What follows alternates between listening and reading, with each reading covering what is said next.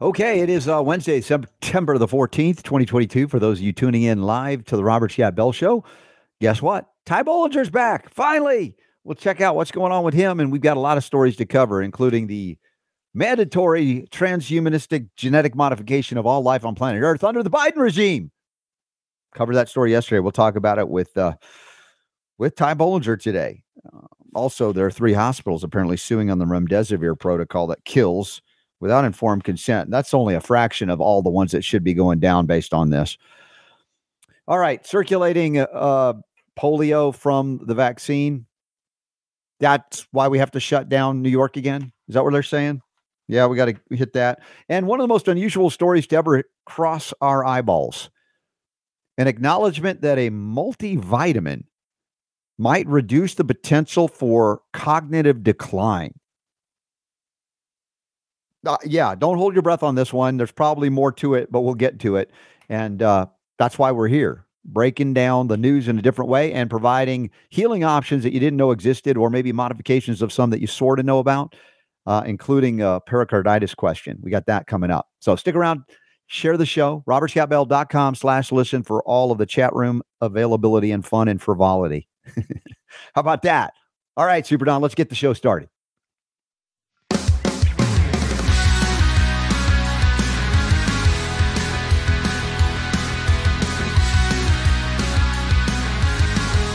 Robert Scott the Bell Robert Show. Scott Bell Show. You ever tried to live in the future? No, I, I'm serious. Like you've got so much going on that your focal point, your focus is tomorrow, the next day, or the next month. You're just, I got a plan for that. I got that. The, the trip there. Uh. Now, my wife will have to message me on this, but there used to be uh, in the network spinal analysis in chiropractic, they used to talk about living in the future, and it was associated with one particular vertebra or vertebrae out of alignment. You know, they detect that and you're like, oh, you're living in the future. I feel like all morning I had to do that just to, and, and yet be present too, because there's stuff going on. The washing machine goes, motherboard, bye bye. I'm like, oh, really?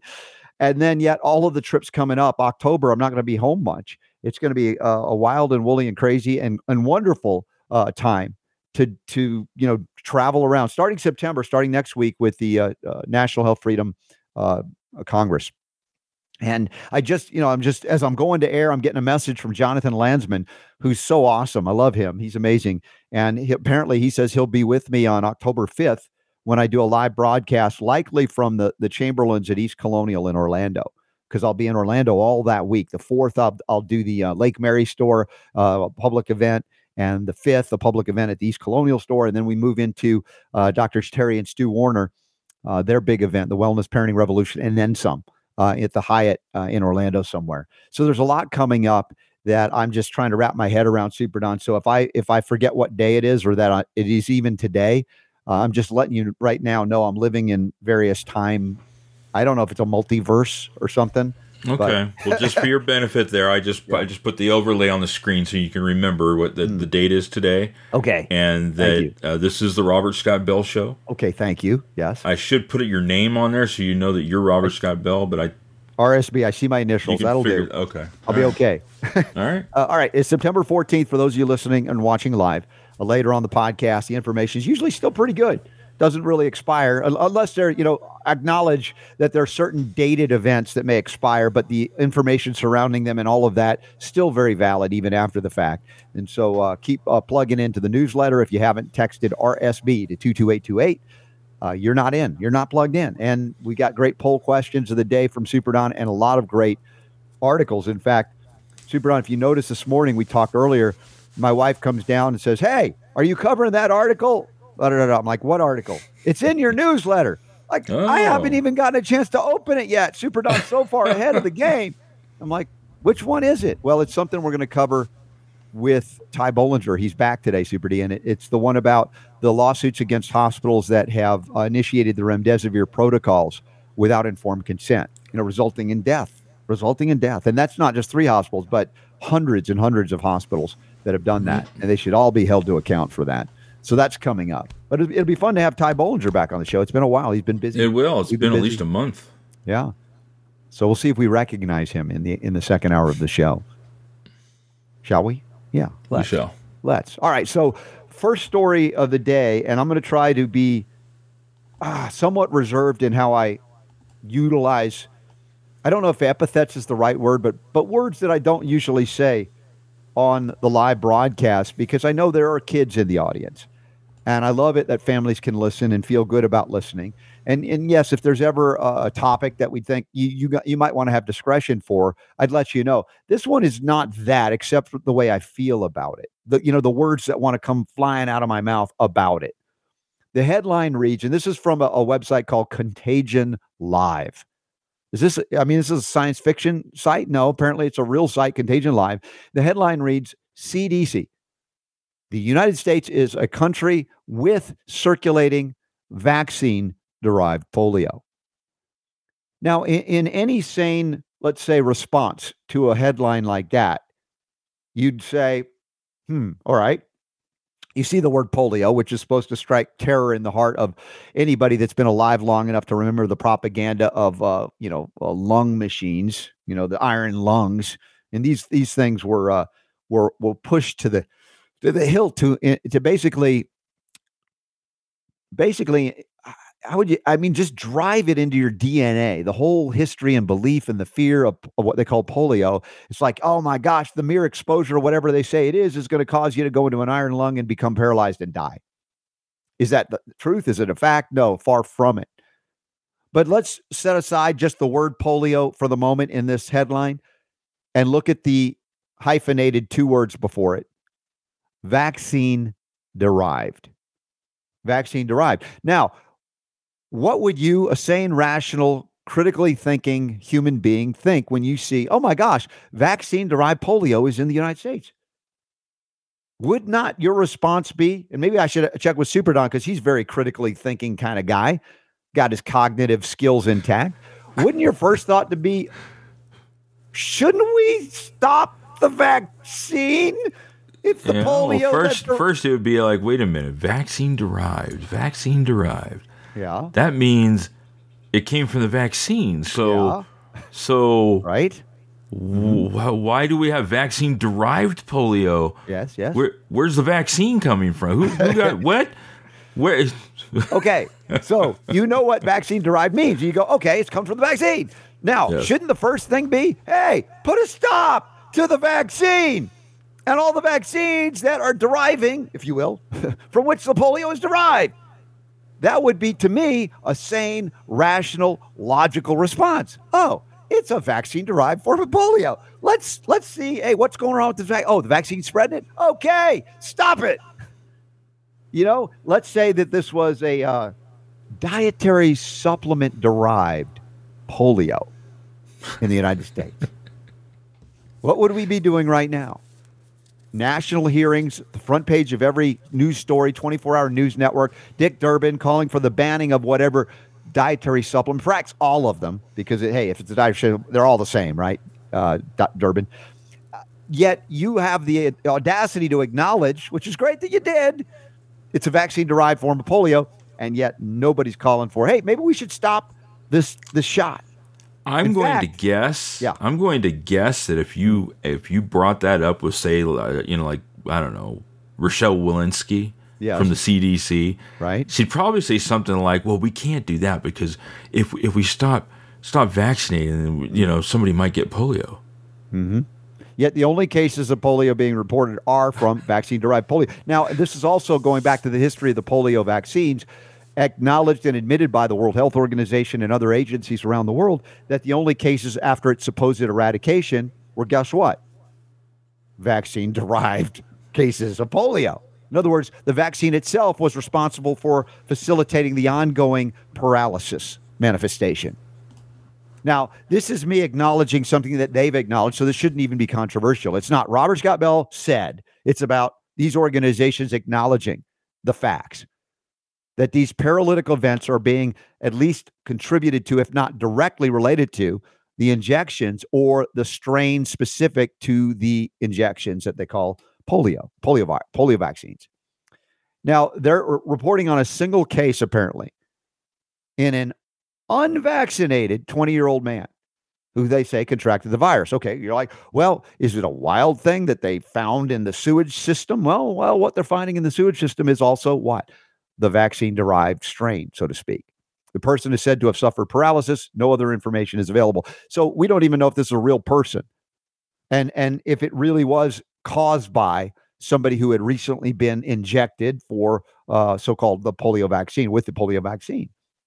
And you know, I'm I'm really stretching this to even every time I say polio something, I get annoyed because the whole history of polio and its supposed causation by one virus is fraught with disinformation and misinformation, not by me, not by our friends in media, but in the mainstream media, in the government circles, and the NIH, all of these places that claim, yep, we've isolated the virus. This is what causes paralysis. Now, here we come to the history of, of our good friend, dearly departed friend, Liam Scheff.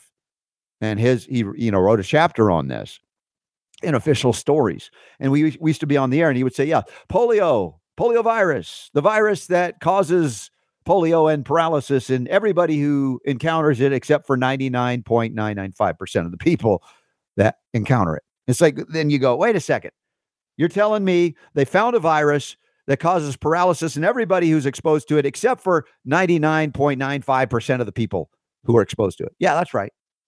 So you're saying that almost 100% of the people that are exposed to the polio thing don't get polio or the paralysis? Yeah, that's right. That's right. Some of them might have a mild sniffle or a cold. But yes, this is the virus that causes paralysis, except in 99.5. Yeah. You follow me here? How absurd, how ludicrous, how ridiculous the claim is. Much like the claim that HIV is the retrovirus that causes destruction of the immune system in everybody who encounters it. And then you come to find out that that isn't true either. They don't even have a test for it. But on and on it goes. The lies, the deceptions, the beliefs, the narratives about viral causation of disease. Now, I'm not even getting into the controversy of isolation, even though the idea that one polio virus was isolated and then made into a synthetic form for redelivery or reinjection via, or it used to be oral polio uh, drops that were causing so many problems that even Salk said, I would not give it to my children. Salk, the guy that developed it. And then you got the Sabin version. And all of these things we begin, hopefully, if you're not well, you might be late to the party, but welcome if you're just joining us. The entirety of the history of the vaccine construct is fraught with deception, lies, wishful thinking, narratives that aren't actually true, but they want you to believe they're true, and they pound them into you by altering history, by propagandizing you. Oh, remember the iron lung, but what about polio? Well, what about smallpox? And then you start looking into it and you go, oh, well, that story falls apart, doesn't it?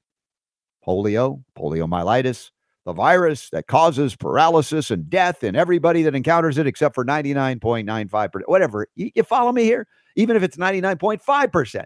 Then you go, well, what happened to the half percent? Yeah, that's the great question. That's the right question. Now you're asking the right question. What is it about the general state of health or lack thereof of those people? What other comorbidities? What other toxicological exposures do they have? Oh, how about DDT? Or how about in a modern context, glyphosate or other pesticides or other heavy metals? In the presence of fifth generation wireless technology triggers and or injections of the vaccine variety, whether it be mRNA in the new sense or the older technologies. Supposedly antigens, live, attenuated, dead. Viruses aren't ever alive, but viable for replication. So this story annoys me, and I and I've been good. I haven't dropped one f bomb yet. I'm not planning on it, but I have to. I have uh, the feeling when I see, I'm like, oh, for you know what sake. It, just really this continues. They say this is the first case here since 2013. The last case here was 1979. And it basically acknowledged that it is derived from the vaccine that it is not so called a wild strain, even though I don't think if they, they actually know a wild strain if it bit them on the aspirin. But they're finding it everywhere in wastewater because, again, you inject people with this stuff, maybe you can find it. And I'm not going into the controversies of isolation fully at this point, but let's just uh, go back and read official stories and realize how unscientific it was to say we've isolated the polio virus after scraping a bunch of debris, including fecal material, and injecting that into the brains of monkeys. No, I'm not kidding. a bunch of unknown debris, all kinds of crap, literally and figuratively, and injecting it into the brains of monkeys and finding out, oh my gosh, lo and behold, look, the monkeys we injected with crap in their brains are now paralyzed. We now have, we've definitely isolated the polio virus. Let's pull it out of their brains. What are you pulling out of the brains? Well, the debris and crap we uh, uh, uh, injected into them. Which part of the debris and crap was the thing that did it? Or is it the whole thing? Is it one thing or is it everything? Inject any living being with fecal material and much less under unknown debris into their brains. If they if they aren't paralyzed, you'll be surprised. And from there they derive and say, hey, we've isolated. This is the this is what parades as virology, immunology, vaccinology. And it's embarrassing. And I'm embarrassed for PhDs and MDs that still believe that they actually have one virus that causes one thing, in this case, polio. And they acknowledge it here. It's vaccine derived. And who in government is calling for the cessation of the polio vaccination campaign because the only cases of paralysis are occurring from their own admission, the specific form that they say comes or is derived from the vaccination. And yet you got numbnuts in the CDC still, working with the WHO, working with the Pan American Health Organization. And they can't seem to get out of their own way to see what this is. Instead, they insist, they double down. Jose Romero, MD, director of CDC's National Center for Immunization and Respiratory Diseases, said this polio vaccination is the safest and best way to fight this debilitating disease. And it is imperative that people in these communities who are unvaccinated get up to date on the polio vaccine right away because of what they're bringing into the environment in the shot. He further says, We cannot emphasize enough that polio is a dangerous disease for which there is no cure. Now, this is a lie, an abject lie that's accepted. Nobody calls this guy out on it and says, You're a moron. Polio is DDT, going back in the history of polio, manifests as a neurotoxic killing agent. And beyond that, of course, we can add a lot of other toxic uh, pollutants of the 20th century into the mix. Uh, chlorinated pools destroying the microbiome, external and internal. The advent of refrigeration and freezing to the point where people were starting to eat lots of like ice creams, kids, sugar depleting the immune system. And it's not one thing, it's all the things, although DDT can be pointed to as a primary cause of what they call the paralysis that they wanted to play, blame on a virus. Why? Because that means there is no accountability for the manufacturer or manufacturers of toxic poisons that do indeed cause paralysis, displace minerals, etc. We talk about glyphosate, the active ingredient Roundup. How many millions of people may be suffering from various forms of cancer because of that?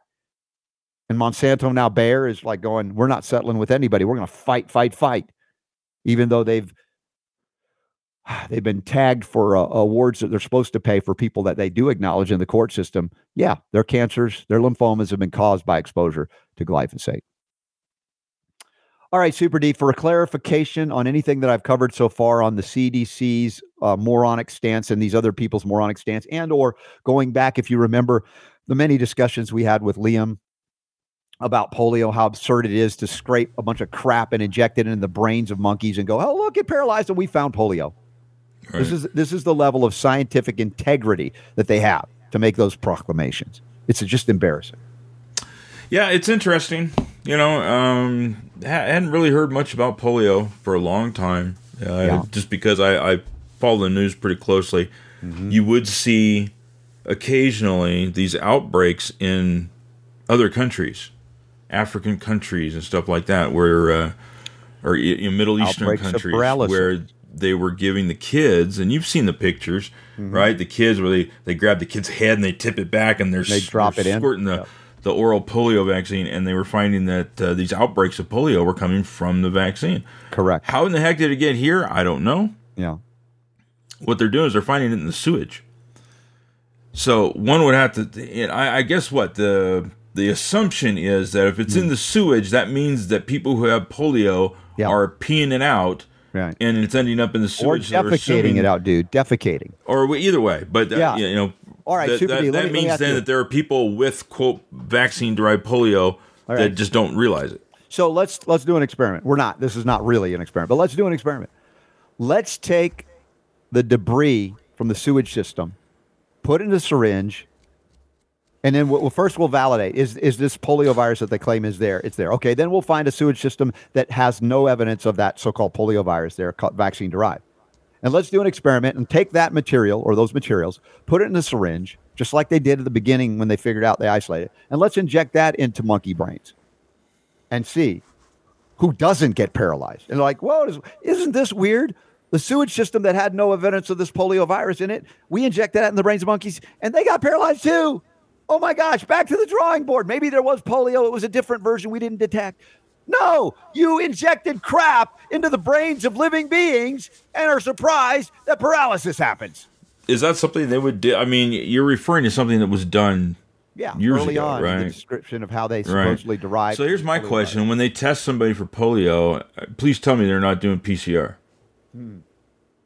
Is well, it a different great, kind of test? Question. So you can say, "Hey, how are they analyzing the sewage system of New York to determine that this is there?" Go ahead, look it up. Somebody dig it up. Tell us what they're using to isolate or determine that there is this so-called vaccine-derived polio virus in the sewage system. Now, what isn't in the sewage system? And again, Super Don, you would not be surprised even if we confirmed that whatever test they were using said, hey, in this sewage system in uh, Pomona, Arkansas, I made that up, wherever. Pomona, Arkansas? I just made that up, all right? Or Pomona, California. I think that exists. But yeah, they went there and they said, hey, there's no evidence of it here. Let's inject that into the brains of monkeys. Oh my gosh, they're paralyzed too. Uh, it's so stupid. I'm sorry. This is like, uh, if I had hair to pull out, I'd pull it out. you know? Which which leads me, by the way, to the article from Brownstone. I want to leapfrog over, and we'll come back to the other articles. Um, it's a headline: Fiat money and the COVID regime. Regime actually existing postmodernism. Now, this is a very heady. Everything that they do over at Brownstone is very. It's mental. It's like you really got to dig deep. They're long articles. They're very in depth, and they're they're very well written, well thought out. And this uh, Michael Esfeld wrote a great article. But again, I don't want you to hurt your head reading it. I mean, even for me, I mean, some of you think, eh, I might be a little. You're going to dumb it down for all the rest of us. It's not that. It's like you. You. It's not. These are not okay, easy. Okay, dumb read. it down for me then. All right. Well, I, I sent you some uh, clips or quotes, I guess, from this article, and I'm going to see which one. If this is uh, the social, if I can find uh, you know what I wanted to do, and I don't know if it's one of those uh, statements, but look, basically, what I want to tie into this article at a certain point, it does, is the let's say the polio thing we just covered, the perpetual states of emergency, the power grabs, the the totalitarian realities of even American governance whether it be at the federal level or the state level. We look at New York or California, or in this case, New York, because they said, we found this polio case in New York. Now the state of emergency must continue. So they they transition from one state of emergency to another. Now, I don't know that they're ever getting rid of the COVID emergency because that means no COVID jabs would be allowed besides Comirnaty and Spikevax. And until they are granted uh, uh, like by the ACIP CDC committee onto the childhood recommended schedule, um, they're not going to make their shots available they will not make those shots available in the United States anywhere because they will be liable for injuries and deaths. And until that's absolved, they will not make them available, despite whatever the Coast Guard, the Navy, the Army, the Air Force, Marines they say. Oh yeah, it's it's here. The approved version is here. They're lying to you. Absolutely lying. So the point is, though, one emergency to the next. We are at that state. We can go back to 1933 and the de- declared emergency, the banking emergency, all of that associated with the fact that we were going to remove gold from the money supply. And this goes into the fiat system. You know, under FDR, the bankruptcy, they said, now turn in your gold. And then Bretton Woods Agreement. This is not what 1960s, early 70s, and then uh, Nixon says 1971 we got to shut down the gold window because everybody wants their gold back. And then it was it was cut from a twenty dollars. You know, one ounce of gold was considered twenty dollars. It was a face value of twenty dollars. Then it went to you know approximately thirty five dollars. They said 35 to 1. And Bretton Woods, it broke down. They said, you know what? We're going to discard anybody that thinks they can take that those those Federal Reserve notes we call dollars and turn them into the banks and get any gold at all. Forget it. Nixon said, no way, no how. Now we're going to go to the petrodollar, etc. And and then you know then it's completely uncoupled from anything that has limitation. And that fiat system has led to, of course, the welfare warfare state. warfare is welfare to the military industrial complex. And so, you know, in this transition phase from COVID to what's next, they will desperately try to find what they find monkeypox didn't go over so well. People weren't afraid of it. Polio. Ooh, yeah, but what about polio? Maybe enough people are afraid of that, but they admit it's vaccine derived. So it's an artificial induction of so called polio based on crappy science as well. No pun intended, but you know it's crap. And so they transition from one emergency to the next, and it always is now a perpetual state of a medical emergency because admittedly, most Americans gave up on bodily autonomy and said, you know what, doctors, you're smarter than we are. You do it. And of course, they are owned and controlled by the pharmaceutical industrial complex, which is not necessarily smart, except it's maybe Machiavellian in its uh, uh, practices in business. We're going to wipe out all competition by fiat, by mandate. We're going to create a monopoly. And then anybody claims to have a solution for COVID or for polio or for cancer outside of the FDA approved, I get the, the emperor, the pharmaceutical emperor approved, the president, whatever, the executive branch, the oligarchy. Outside of that, nothing's allowed. And we can stomp on your freedom of speech. We can stomp on your freedom to know stuff. We can stomp on your freedom to use stuff, especially if you try to enter into commerce and say, hey, I've got a great idea, an innovation in the free market. This solves one major big problem of quote unquote disease.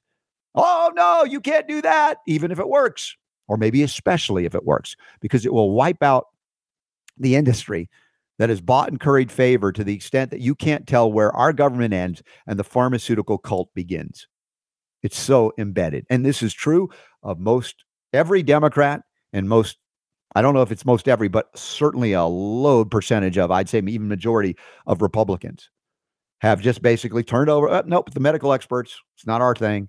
And they keep lying to you and those that are not lying, they just are true believers. They're cultists.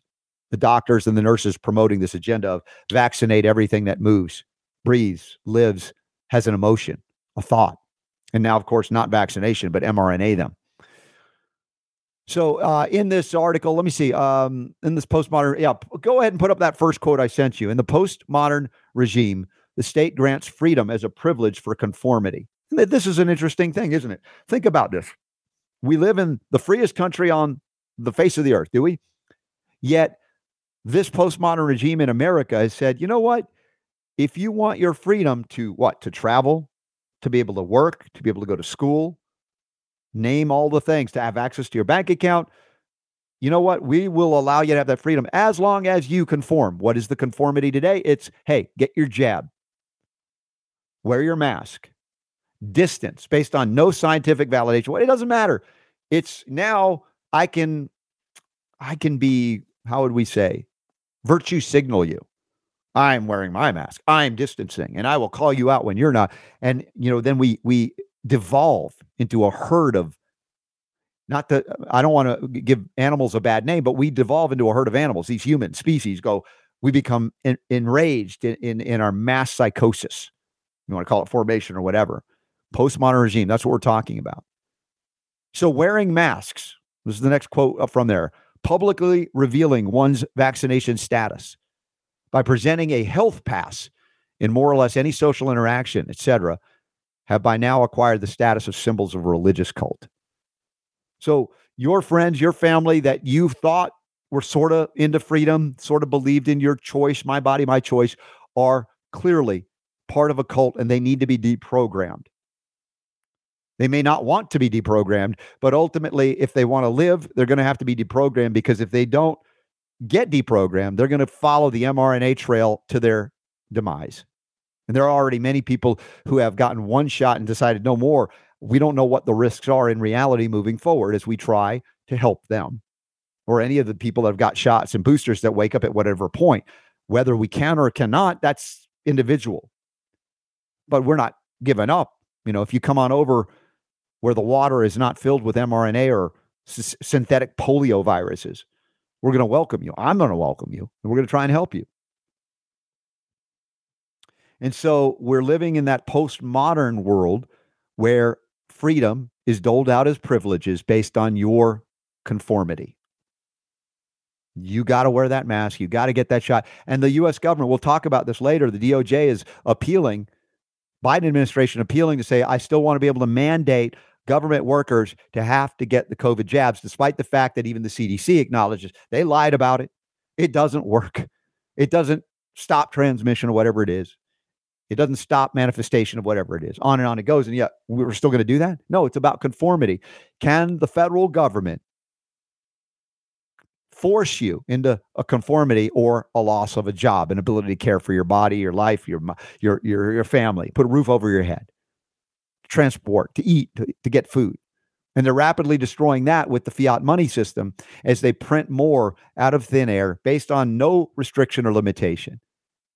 And to throw that debt on your who's coming next, who's coming next, who's coming next.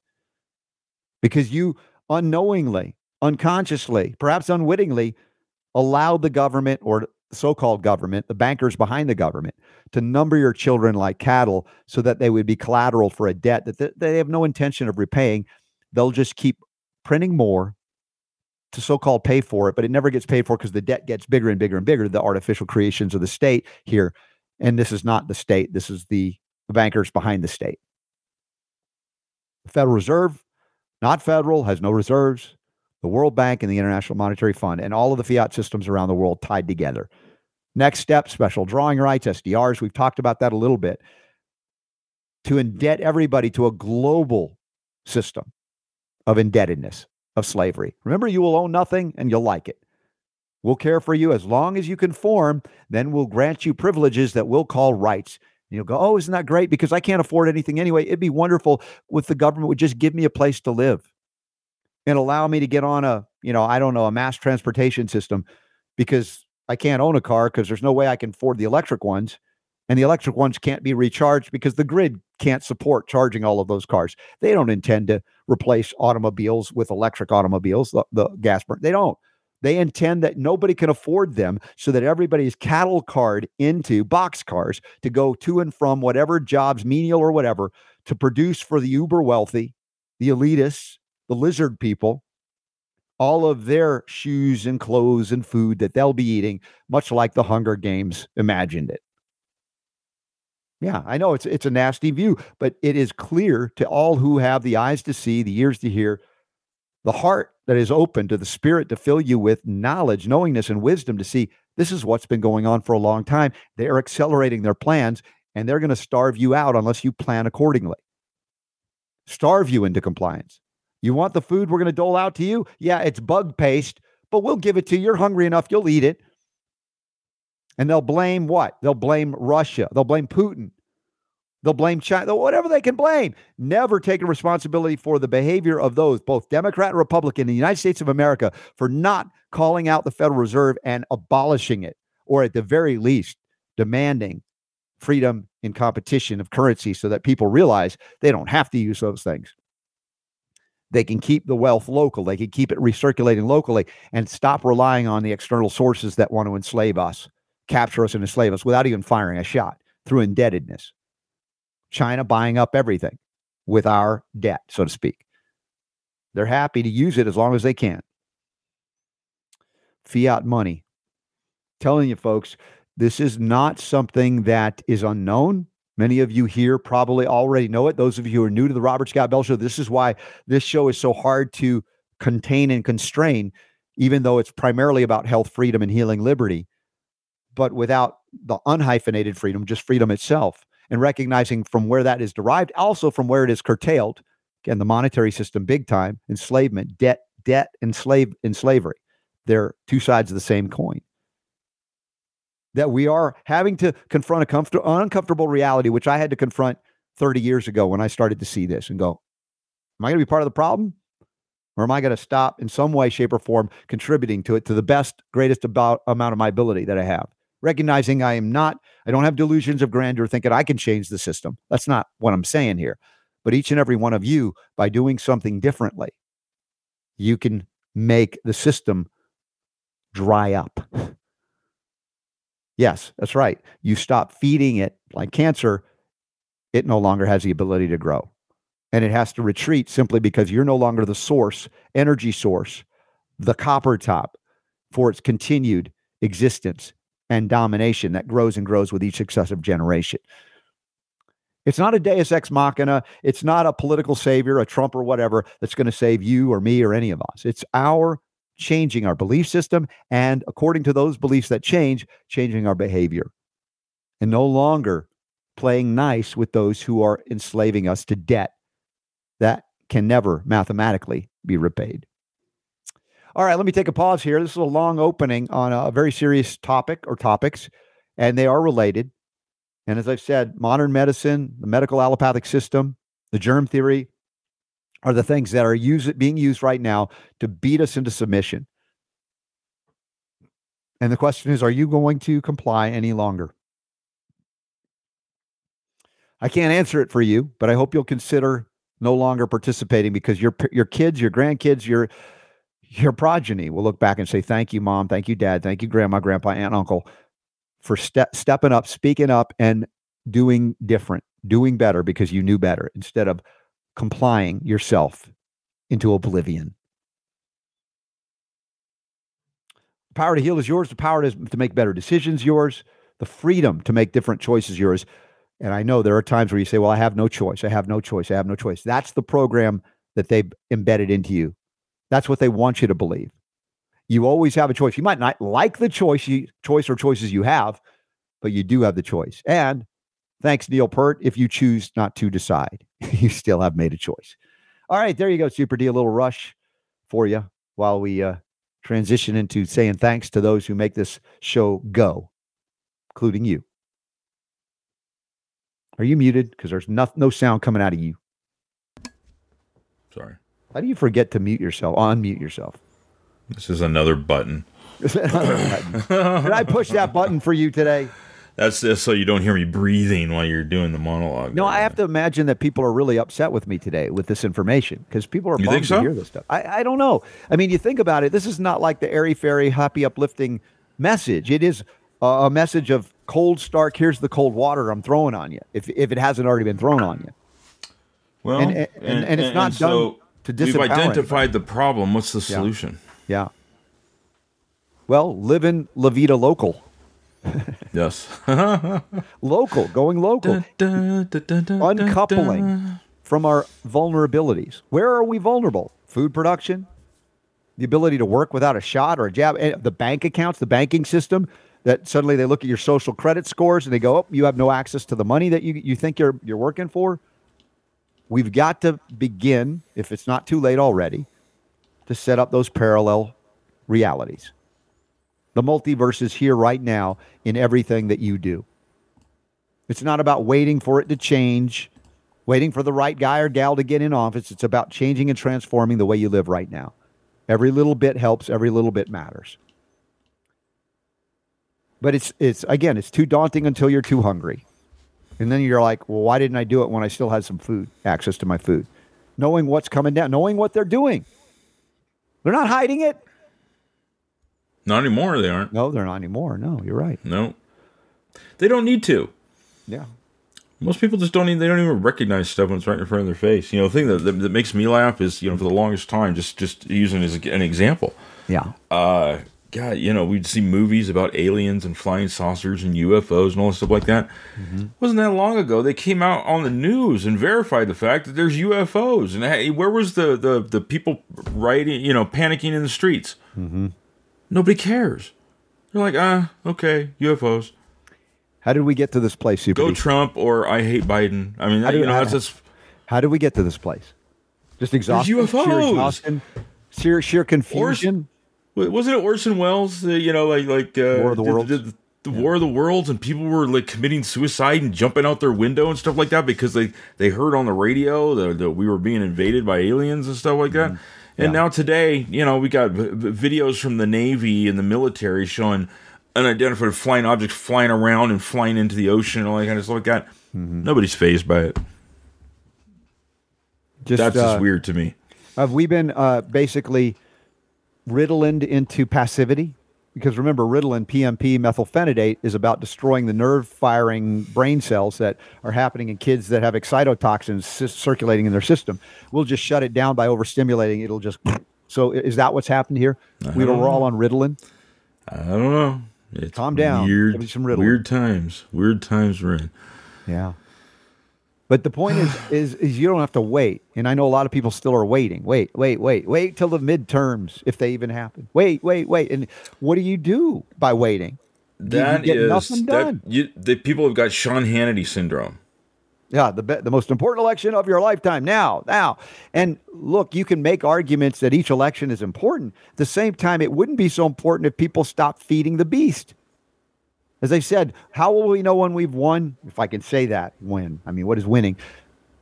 Well, when we really don't care who's the president because they have little or no impact on our lives because they are constrained by a constitution that says, you know what, these are your these are your uh, duties, responsibilities. This is all we've allowed you to do. Same with the legislative branch and the judiciary. But we're so far beyond that. We're into empire. We're into empire, not just external empire beyond the U.S. borders, but empire domestically. We we obviously love the government meddling in our lives, clearly, because we got it everywhere. And they go, oh, they hired what more internal revenue agents? Are they going after billionaires? Right. Yeah. Right. load of, load of the same crap they injected into monkey brains to find paralysis causing. Well, it's polio. What is it? Oh, it's a bunch of crap. But we said it's one thing, and now it's coming only from the vaccine itself.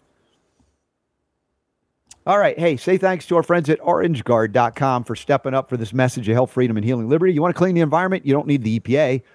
You need to stop spraying glyphosate everywhere or other pesticides and go with the limonene the distillate from the orange peel. And when you get this bottle from orangeguard.com or your local Ace Hardware or uh, Whole Foods, take a picture, send it into Super Don with it, and we're going to do a giveaway soon. Look at the, you want to be part of this collage. I know it. This is awesome. Send it in to askrsb at gmail.com. Askrsb at gmail.com. And thank you to orangeguard.com for their support of this message. And I'm not saying that Tor agrees with everything I say. I don't know, but he's a good guy and cares about the, the environment. And he's done something that didn't rely on government or anything like that. He just said, you know what? This is something I'm going to do to make available to people. And that's awesome. That's the innovation that still exists despite it all. And also, if you need a little bit extra, and I don't blame you after what I've been talking about today on the air, a little bit of CBD, try the organic variety we get. And it's grown in the U.S. that Nutritional Frontiers has available for us at cbdnf.com. RSB 15 gets you the discount. RSB 15 gets you the discount code. And uh, you can send in a picture if you get for the first time become part of their family. They'll send you a bunch of samples in the U.S. if you're in the U.S. Because you mentioned the Robert Scott Bell show. And you take a picture with the samples, send it into Super Don, and we'll eventually do another giveaway there too. Ask RSB at gmail.com. You see the pictures. And don't there. forget yeah. the sale that we've got this yeah. this month, the September focus, mm-hmm. where you can get the uh, 15% off there too as well. Yeah, RSB 15 off the discount that they already have. How about, um, did I send you that image today about a UTI cleanse, a urinary tract cleanse? Because I've been hearing a lot of people suffering with urinary tract issues lately. I don't know what's going on out there, but the kidneys are getting ha- hammered apparently. So, yeah, go full screen on that. There's something called the UT cleanse. I thought it was out of, out of stock, but maybe it was a new formula. They've got an improved formula, UT cleanse with Cranmax in it and this is from Nutritional Frontiers. And you can get uh, 15% off with the RSB 15 code as well. So there you go. If you're having urinary tract issues, consider the UT cleanse from Nutritional Frontiers, nutritionalfrontiers.com. Hmm. All right. Is everybody, anybody still here? Does anybody want to carry on? I've got a lot more to talk about today. We got Ty Bollinger coming up in hour serious, two. Serious day today. You know what? This is the weirdest thing. CNN Health is reporting a study. And in the study, they find a potential link between daily multivitamin use and improve cognition in older adults.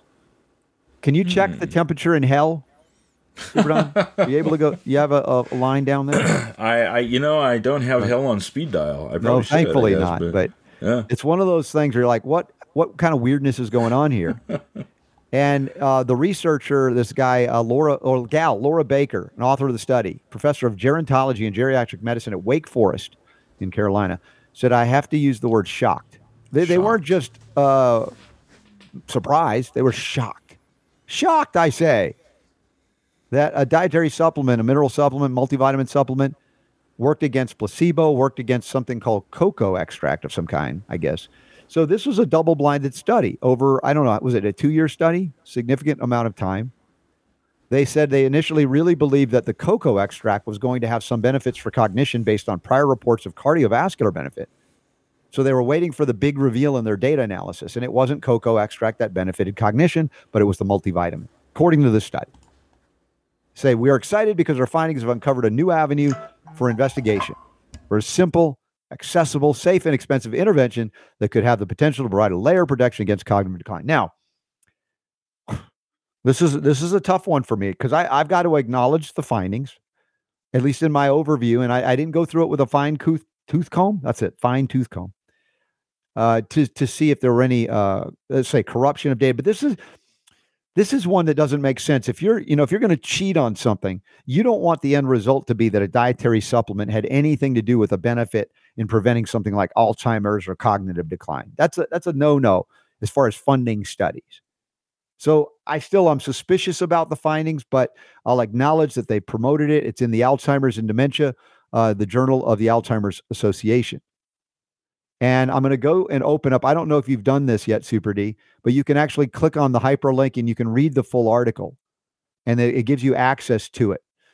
And I was most curious about the the form of the dietary supplement that it was because I was concerned because most of the times they use crap supplements, synthetic supplements, and I wouldn't be surprised if that was the case here. And and truly, it, it is it is the case here. They used Centrum Centrum Silver, coal tar, garbage supplement made by Pfizer initially, and now something I don't know if it's Orion or something else, some other um, manufacturer of this thing. And yet, despite that, despite it not being what we would perceive as optimal nutrient supplementation, at least in this study, it showed it had a statistically significant effect in reducing um, the reduction of levels of cognitive decline. In other words, I don't know if I said and, that. And right. they're they're celebrating this. Did you, yeah. notice that in here? It's kind of weird. It's like the uh, there's this Baker lady, um, mm-hmm. was one of the authors of the study. Yeah, she says we are excited because our findings have uncovered a new avenue for investigation. Yeah, and I'm reading this. and I'm going a new avenue. Mm-hmm. When did this become new?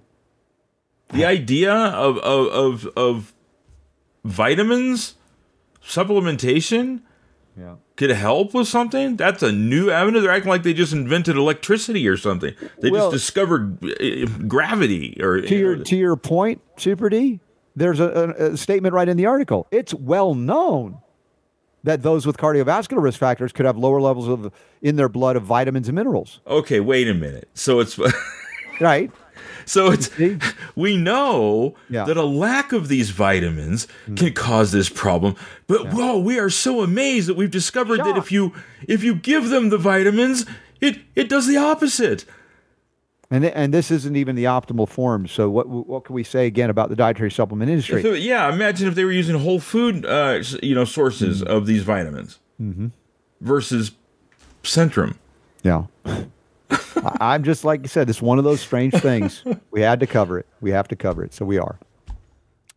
Uh, let's see. The DOJ, Department of uh, No Justice, DONJ, I shall say, has uh, basically, you know, told the appeals court, please uphold the federal employee vaccine mandate. I mentioned this earlier. Um, this is Reuters is reporting this. And I'm thinking, on what basis are they wanting the mandate to be upheld? Is is COVID going bonkers and crazy? No, they acknowledge that. Are the shots capable of stopping the transmission and or manifestation of COVID? No. And even their claims that it causes, you know, the ability to have a milder version of it are specious at best. So what's the argument? You know, they're saying, well, Biden is CEO of the federal workforce, right? He's executive, the head executive of the of the executive branch, so that all of those that work in the executive branch are under his dictate. And he could just basically say, you have to have a medical intervention and bypass the doctor patient relationship. Of course, because it's totalitarianism, dictatorship.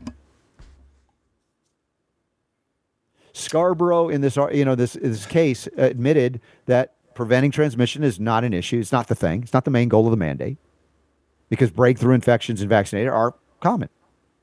But the interest is in avoiding disruptions caused by illness. So is Whatever. that the new level of whatever we can mandate? That's a bunch of BS. Yeah, is what that is. What about all the it- people that are injured or killed by the jab that are disrupting the workplace for, or force? I would to- say this is more about the fact that they tried to create a mandate hmm. and they got denied. Yeah. I think there's there's an- a little bit of ego, a little bit of power trip going on here, and probably uh, let's do everything we can to try and shore up the approval rating and the legacy of President Biden here because we can't take an, a, a, a loss on this here. We got to make this a W. We got to put a W on the board, right? That's what this is about. This isn't about avoiding disruptions caused by illness. No. Give me a This- break. This goes to the Brownstone article. In the postmodern regime, the state grants freedom as privilege for conformity. They want to be able to have the capacity to mandate conformity. If you want your job, you want to keep your job. This has nothing to do with transmission of whatever, because we admit it doesn't work. But we just want to be able to mandate this because in that way we control you and you must conform based on whatever we come up with next. They want the precedent. So so far the various courts have said no, you've you've gone too far. The appeals court is considering it.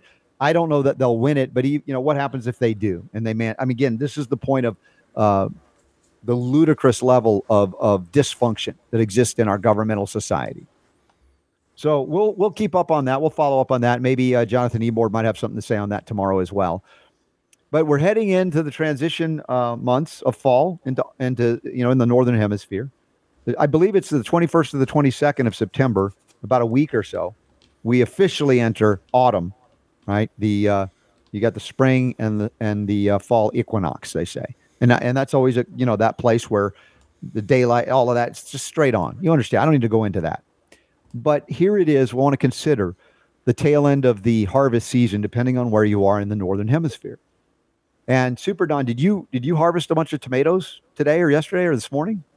Uh, yeah, actually, I did. Do you have a picture or pictures of those? I do. Ooh, I want to see your haul. Oh, look at that! oh my gosh, Is, are those the onions? Yeah, those are the onions, the They're- uh, the pear tomatoes. I I, can't, I don't know what kind of tomatoes these are because the, the thing got washed away. Dude, they're the- the they're little absolutely tag thing. gorgeous, and I'm not a tomato fan, but those Yep. look amazing. Are you? Are they tasty as they look for people? They are, yeah, yeah, they are. The pear tomatoes especially are my favorite. But uh, Wow. yeah. So and then was- you have uh, zucchini as well. And Yep. You know, so here now we got to think about the tail end of the season, and and also there are some things you can plant in the cooler months that can handle a little bit of frost. We've talked about that. If you check out rsbfood.com, Marjory Wildcraft's group, uh, you free access to get a lot of great stuff there. Uh, we've we're harvesting the carrots that we got. Our man, we've got dozens of pounds again, and we'll just be harvesting now that I know through winter. I'm not going to harvest them too soon. Even after the snow, I can leave them in. I didn't know that before. But there are other things that we're going to be starting in the greenhouses. We have loads of potatoes that are still not yet harvested. So this is the time. But there's an article here about what you need to do now to prep your garden for winter. And and this involves, you know, maybe you want to add some organic type fertilizers, not the synthetic ones, manure on top for this, the end of the season. And as it gets cold, then you cover the crops, whether you do it in sheets or whether you cover it in debris, like you know, grass clippings to create a, a barrier that creates a heat layer below it as it decays over over the winter months. And by the spring, you have super fertile soil for the next round of growing. And we do not want to have dead soil come next spring, considering how much the supply chains have been disrupted.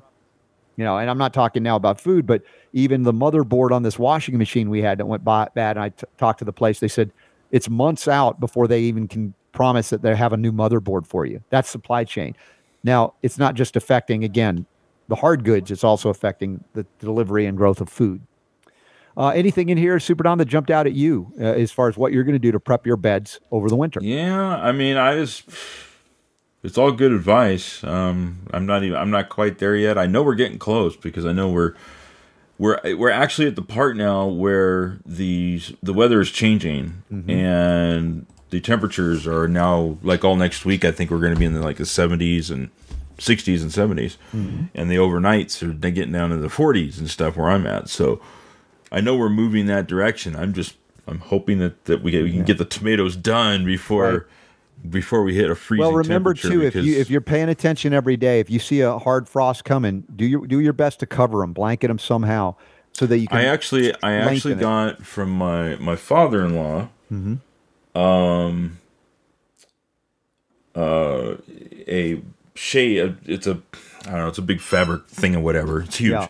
So I've, I've got something now that I can throw over the Good. plants. Uh, Yeah, and but- and look, it's about extending the growing season because you know there's always like an early frost, just like a late frost. And if you can get them through it, there's usually an Indian summer, as it's called, whether that's Right. cultural appropriation. There's always going to be a warming before it really gets there. So you can extend beyond that initial. Just be prepared, is in other words, prep the soil as well. And uh, well, that's what we want to do. We want to do for all of y'all to get you plugged in. And you guys, please share with us what you're doing as well. In addition to this article, Super Don also put it out in the newsletter. If you go to robertscottbell.com, you can sign up for newsletter or you can text RSB to 22828. Text RSB to 22828 to get plugged in to the newsletter. Uh, let's see. Boldin's in the in the uh, chat room. Michael Boldin, my my brother from the 10th Amendment Center. I got to ask uh, Boldin if he's moved yet. Does he find a place to live? I want him out of L.A. and and Sarah Beth. I, I just you know think about you guys often. You know that. So let me know when you get out or if you're on the way out, and uh, we'll all celebrate. Uh, for now, we'll check out what's in the chat room. The top of the hour. Guess what? Our long lost pal Ty Bollinger is back off of the injured reserved list and we need that relief pitcher right about now. Let's see what happens when we bring Ty Bollinger into the mix on the Robert Scott Bell Show because the power to heal is yours.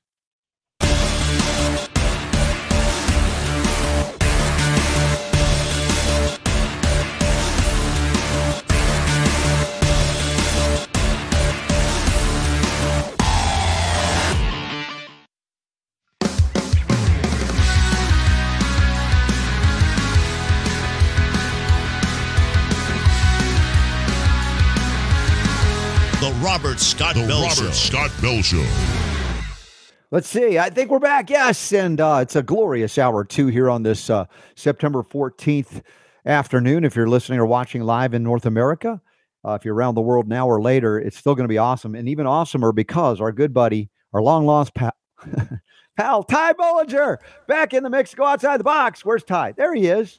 Look at What's, him. going? What's happening, buddy? How you doing, man? TMB. Let me check. Do you still have hair on your head? A little bit. A little bit. there it is. now, rumor has it that we're going to be getting to hang out together in Minneapolis, St. Paul, uh, the 23rd and 24th at the National Health Freedom Congress. Is that true? Still, we're going to see you there. Absolutely, man. We're, it's it's actually next week. That's right. It's coming up fast, and I can't wait Next to see you. Is Charlene Yeah. going to be there too? Yeah, we're flying up uh, Wednesday night, and we'll be there Thursday, Friday for the full days, and then we're flying back Sunday. Okay, woohoo! So we're we're going to get together. A lot of upcoming events. We'll we'll get you plugged into uh, some of these things, including next week's event in Minneapolis, St. Paul. I think there's still tickets available. Um, there are a lot of goodie bags that are going to be uh, entered, given away uh, for those that register, which is cool. I know for a fact that our friends at Sovereign Silver uh, are uh, putting uh, the the Sovereign Copper samples for everybody that attends that gets it in there. And uh, we're going to have Echo water to drink. I'm going to bring up the hydrogen machine, so we'll be able to pour clean water for everybody. They're going to be doing some uh, giveaways of things. Uh, it's a lot of fun, but most importantly, we can get together and talk strategy on health, freedom, and healing liberty. And uh, Ty, you and Charlene are going to help me in a kind of a roundtable discussion, uh, along with uh, maybe it's I think somebody from Children's Health Defense is also going to join us. Maybe Stephanie Locricchio. We'll talk about how do we get the message out? How do we communicate? It's something that we've all had a lot of experience in, and also having to navigate the censorship that we've all faced as well.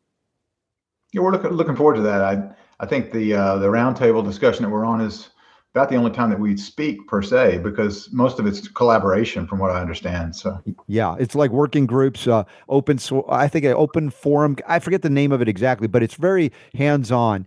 A lot Mhm. of uh, not only brainstorm, but also acknowledgement of those successes that we've had over the course of, of the years since the last meeting on the state level, some on the federal, and Mhm. acknowledging those that have done good work and, and trying to build on that. So it's very practical, pragmatic, and not just theoretical. Oh, we wish this would happen. I mean, these are people that actually get down and get uh, right down into it and get it done.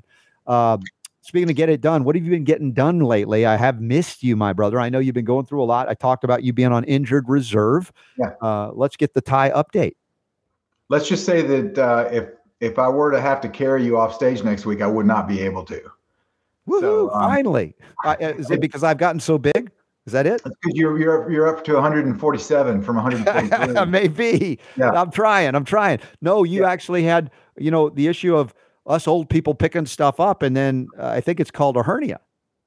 Yeah, I just had like two weeks ago uh, yesterday. I had hernia, hernia surgery. That's why I've been out the last couple of weeks. And before that, I just didn't feel like coming on. No, I'm just kidding. had we had oh no, we were filming. Tired of me. We were filming yeah. Propaganda Exposed. We had um, uh, Peter McCullough, Dr. Malone, Dr. Ardis, Sean Stone. Who else was here? Uh, Stu Peters. Yeah, that was pretty amazing. The group that you brought together uh, for the next round of uh, Propaganda Exposed. I'm excited to see it for sure. Uh, yeah. expand on the initial yeah. phase, but uh, that's good. So, but again, you had to have yeah, this that prepared. Was, that was the week before, but then the week after that, the first week of September, I had the hernia surgery. I just got back from the doctor, and thank God everything looks like it's healing properly, and I should be be able to get back in the gym in another couple of weeks. But the main thing is that for the first couple of months, you don't want to be using your core to lift anything that's heavy. Not that you're heavy, but you're too much for me now with, oh, uh, man. With surgery. So, so I don't want to. I don't have to go through it again, and that's one of the problems that a lot of people. A lot of people get try to do too much too quickly and it it doesn't take, and then you got to get hernia surgery again. Oh. Believe me, I do not want that surgery again. Um, I, I don't react well to pharmaceuticals in my body, and so when they they give me the anesthetic, anesthetic, I throw up every time when I come oh. back too. Well, and, and the um, thing is that works your core. You don't want to split. Imagine coming out of surgery and having fresh stitches, and then I start throwing up from the anesthesia, Ugh. and it was it was terrible. What a mess. I don't want to go through it again, so I'm just taking it easy, but I, I, I it, it's healing well. Okay, so now I insist you have the TTAC live event, so I can go on and on and on, and you can't pick me up and take me off the stage. Now you know what we were going to have it, but we decided that we're going to skip a year because of that very reason. I won't be able to carry you off. I stage. knew it. I knew it. That's, that's the real reason why we're not having it this year. Now you know the rest of the story. Right now, everybody's plugged in. Well, again, it's good to see you, and it's uh, going to be great to reunion next week in Minneapolis, St. Paul. I hope all y'all that can get there plan to be there. It's going to be a profound event. These don't happen every year either. Uh, so make it make a special attempt to be there with us and if not just support the event. There are you know there's certainly ways to sponsor it still mm-hmm. and uh, you know sponsor even people to, that need to be able to go there from the various health freedom organizations around the country and around the world. God there's so much i want to catch up with you on especially with the kids. I i, I did a big happy birthday message to brianna last week uh, when uh, you weren't you weren't here but it was her birthday. And yeah. Uh, she's 22 like my son's 22 and just growing into some amazing adults, young adults. Yeah. And I love yeah. to see their development. She's just all into the music and she's just jamming on the guitar. It's so impressive. And yeah. uh, I'm glad she's having a great time. Yeah, we had a fun birthday party for Brianna, her 22nd. Um, just a, really good time. She is jamming on her music. She just released her second single called Montana a couple weeks ago, and it's really catchy. I mean, she's she's got a real talent for jingles. Mm-hmm and for catchy taglines and for catchy lines that and and and uh, because she writes her own music, she's got a real talent for creating the musical beat that makes you that repeats in yes. your mind. No, and that's important for songwriters if they want to, you know, have their yeah. songs picked up for the most part. So congratulations to her. If you want to check out the yeah. song Montana, uh, anybody that's interested, uh, check it out. It's a lot of fun. And, yeah, and, you know that's one of the things I told her. I said in her first single that she released was called um, "What What What Would You Expect," mm-hmm and it had it was very catchy lines and it had a tune. I would wake up in the middle of the night and you know how you, you will be humming something sometimes. Yeah, yeah. yeah. I'd be humming that song because it's really catchy. Yeah. And then I do I find myself doing the same thing with Montana. So I'll have to say she's she's done really well with her with her songwriting. Very very catchy tunes. Okay, so how do people find her music that want to see it and hear it and just, buy it? Uh, just search for Brianna Bollinger Music, and she's got a YouTube channel and an Instagram channel and a Twitter and all that. But I think it's Brianna BollingerMusic.com. But we need to like we need to secretly name. broadcast our show through her YouTube channel because we're banned. You and your band. So Oh yeah. Yeah. Say, Brianna, no. do you mind if we get you banned? That's not our intent. But, no, no. As, as, soon as they find out that she's related to, to me and Charlene, they're going to ban her. That could be problematic. She's going to have to come up with a stage name. Yeah. All right, single word, single name. Anyway, I hope I hope you send those messages to her from all of us, and yeah. uh, we'll carry on with this hour show. In fact, you know, since we're sort of talking about what's upcoming, indulge me for a moment while I go through the upcoming events, if you don't mind, Super Don. Oh, yeah, Super Don sent uh, a link to BriannaBollinger.com as well, so um, you'll put that out in the chat room for everybody if they want to check it out. Uh, let's see, let's see, upcoming events. So if you hit the upcoming, and by the way, Super D did this, I don't know, digitizing our faces into cartoons today, a different one. And this is like automated or something. I don't know if uh, we're going to be permanently uh, converted into cartoons that we we sort of always have been, Ty and me. But That's- here that's they funny. are. If you want to see those funny visuals, That's funny. yeah. I don't know. I would say, let's see, go back to the picture. So I would say the one on Roberts, that, that's really good. That's really good. Um, it's comical looking, which Robert looks is kind of comical. Let's admit it. So yeah. it's really good. The one of me, it's good, but it's just a little too young. I'm a little older. Well, but, I- uh, They youngify it. I think that's what they do. They make you younger. But yeah, you look very, uh, you know, uh, almost Clark Kent Supermanish. I look like late 30s Clark Kent there instead of Yeah. early 50s Clark Trent. Clark Trent with the hernias. yeah, we need we need to have that redone. Super. I'm putting in another order for uh, Ty's picture to make him look more realistic. But no, these are not supposed to be necessarily realistic. Yeah, no, they're, they're both good, but I thought yours was, was especially really, really good. Yeah. So uh, upcoming events. Let's go through that real quick. I, I know we mentioned what's coming up uh, next week, and uh, I think that's again important to mention again the National Health Freedom or U.S. Health Freedom Congress. And there's links there. You can go to it. And I want to say thanks, just in a general sense, to all those who are supporting it and going to be there. We look forward to seeing you, Minneapolis, St. Paul, next week, 23rd, 24th of September.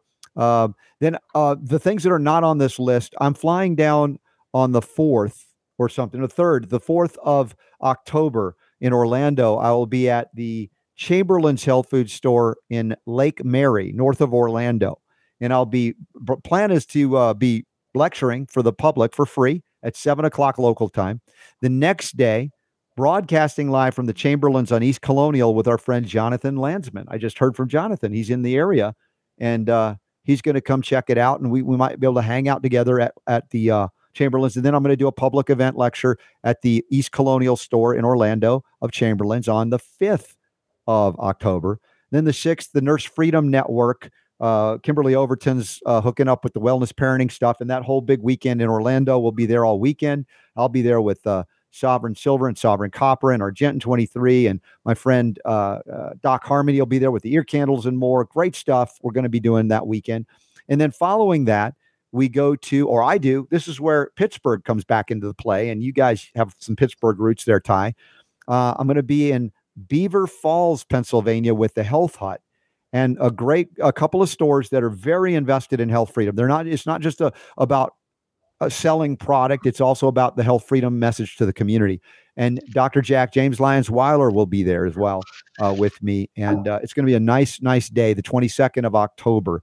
And then we've got the Red Pill ah. Expo coming up in November. It's not on the list yet, but officially, I think it's the 13th and 14th in Salt Lake City. So there's some events coming up while we still have the freedom to travel because you know they're going to try and clamp down in the fall, winter months. I know they're, I don't know if they'll succeed, but I know they're going to try.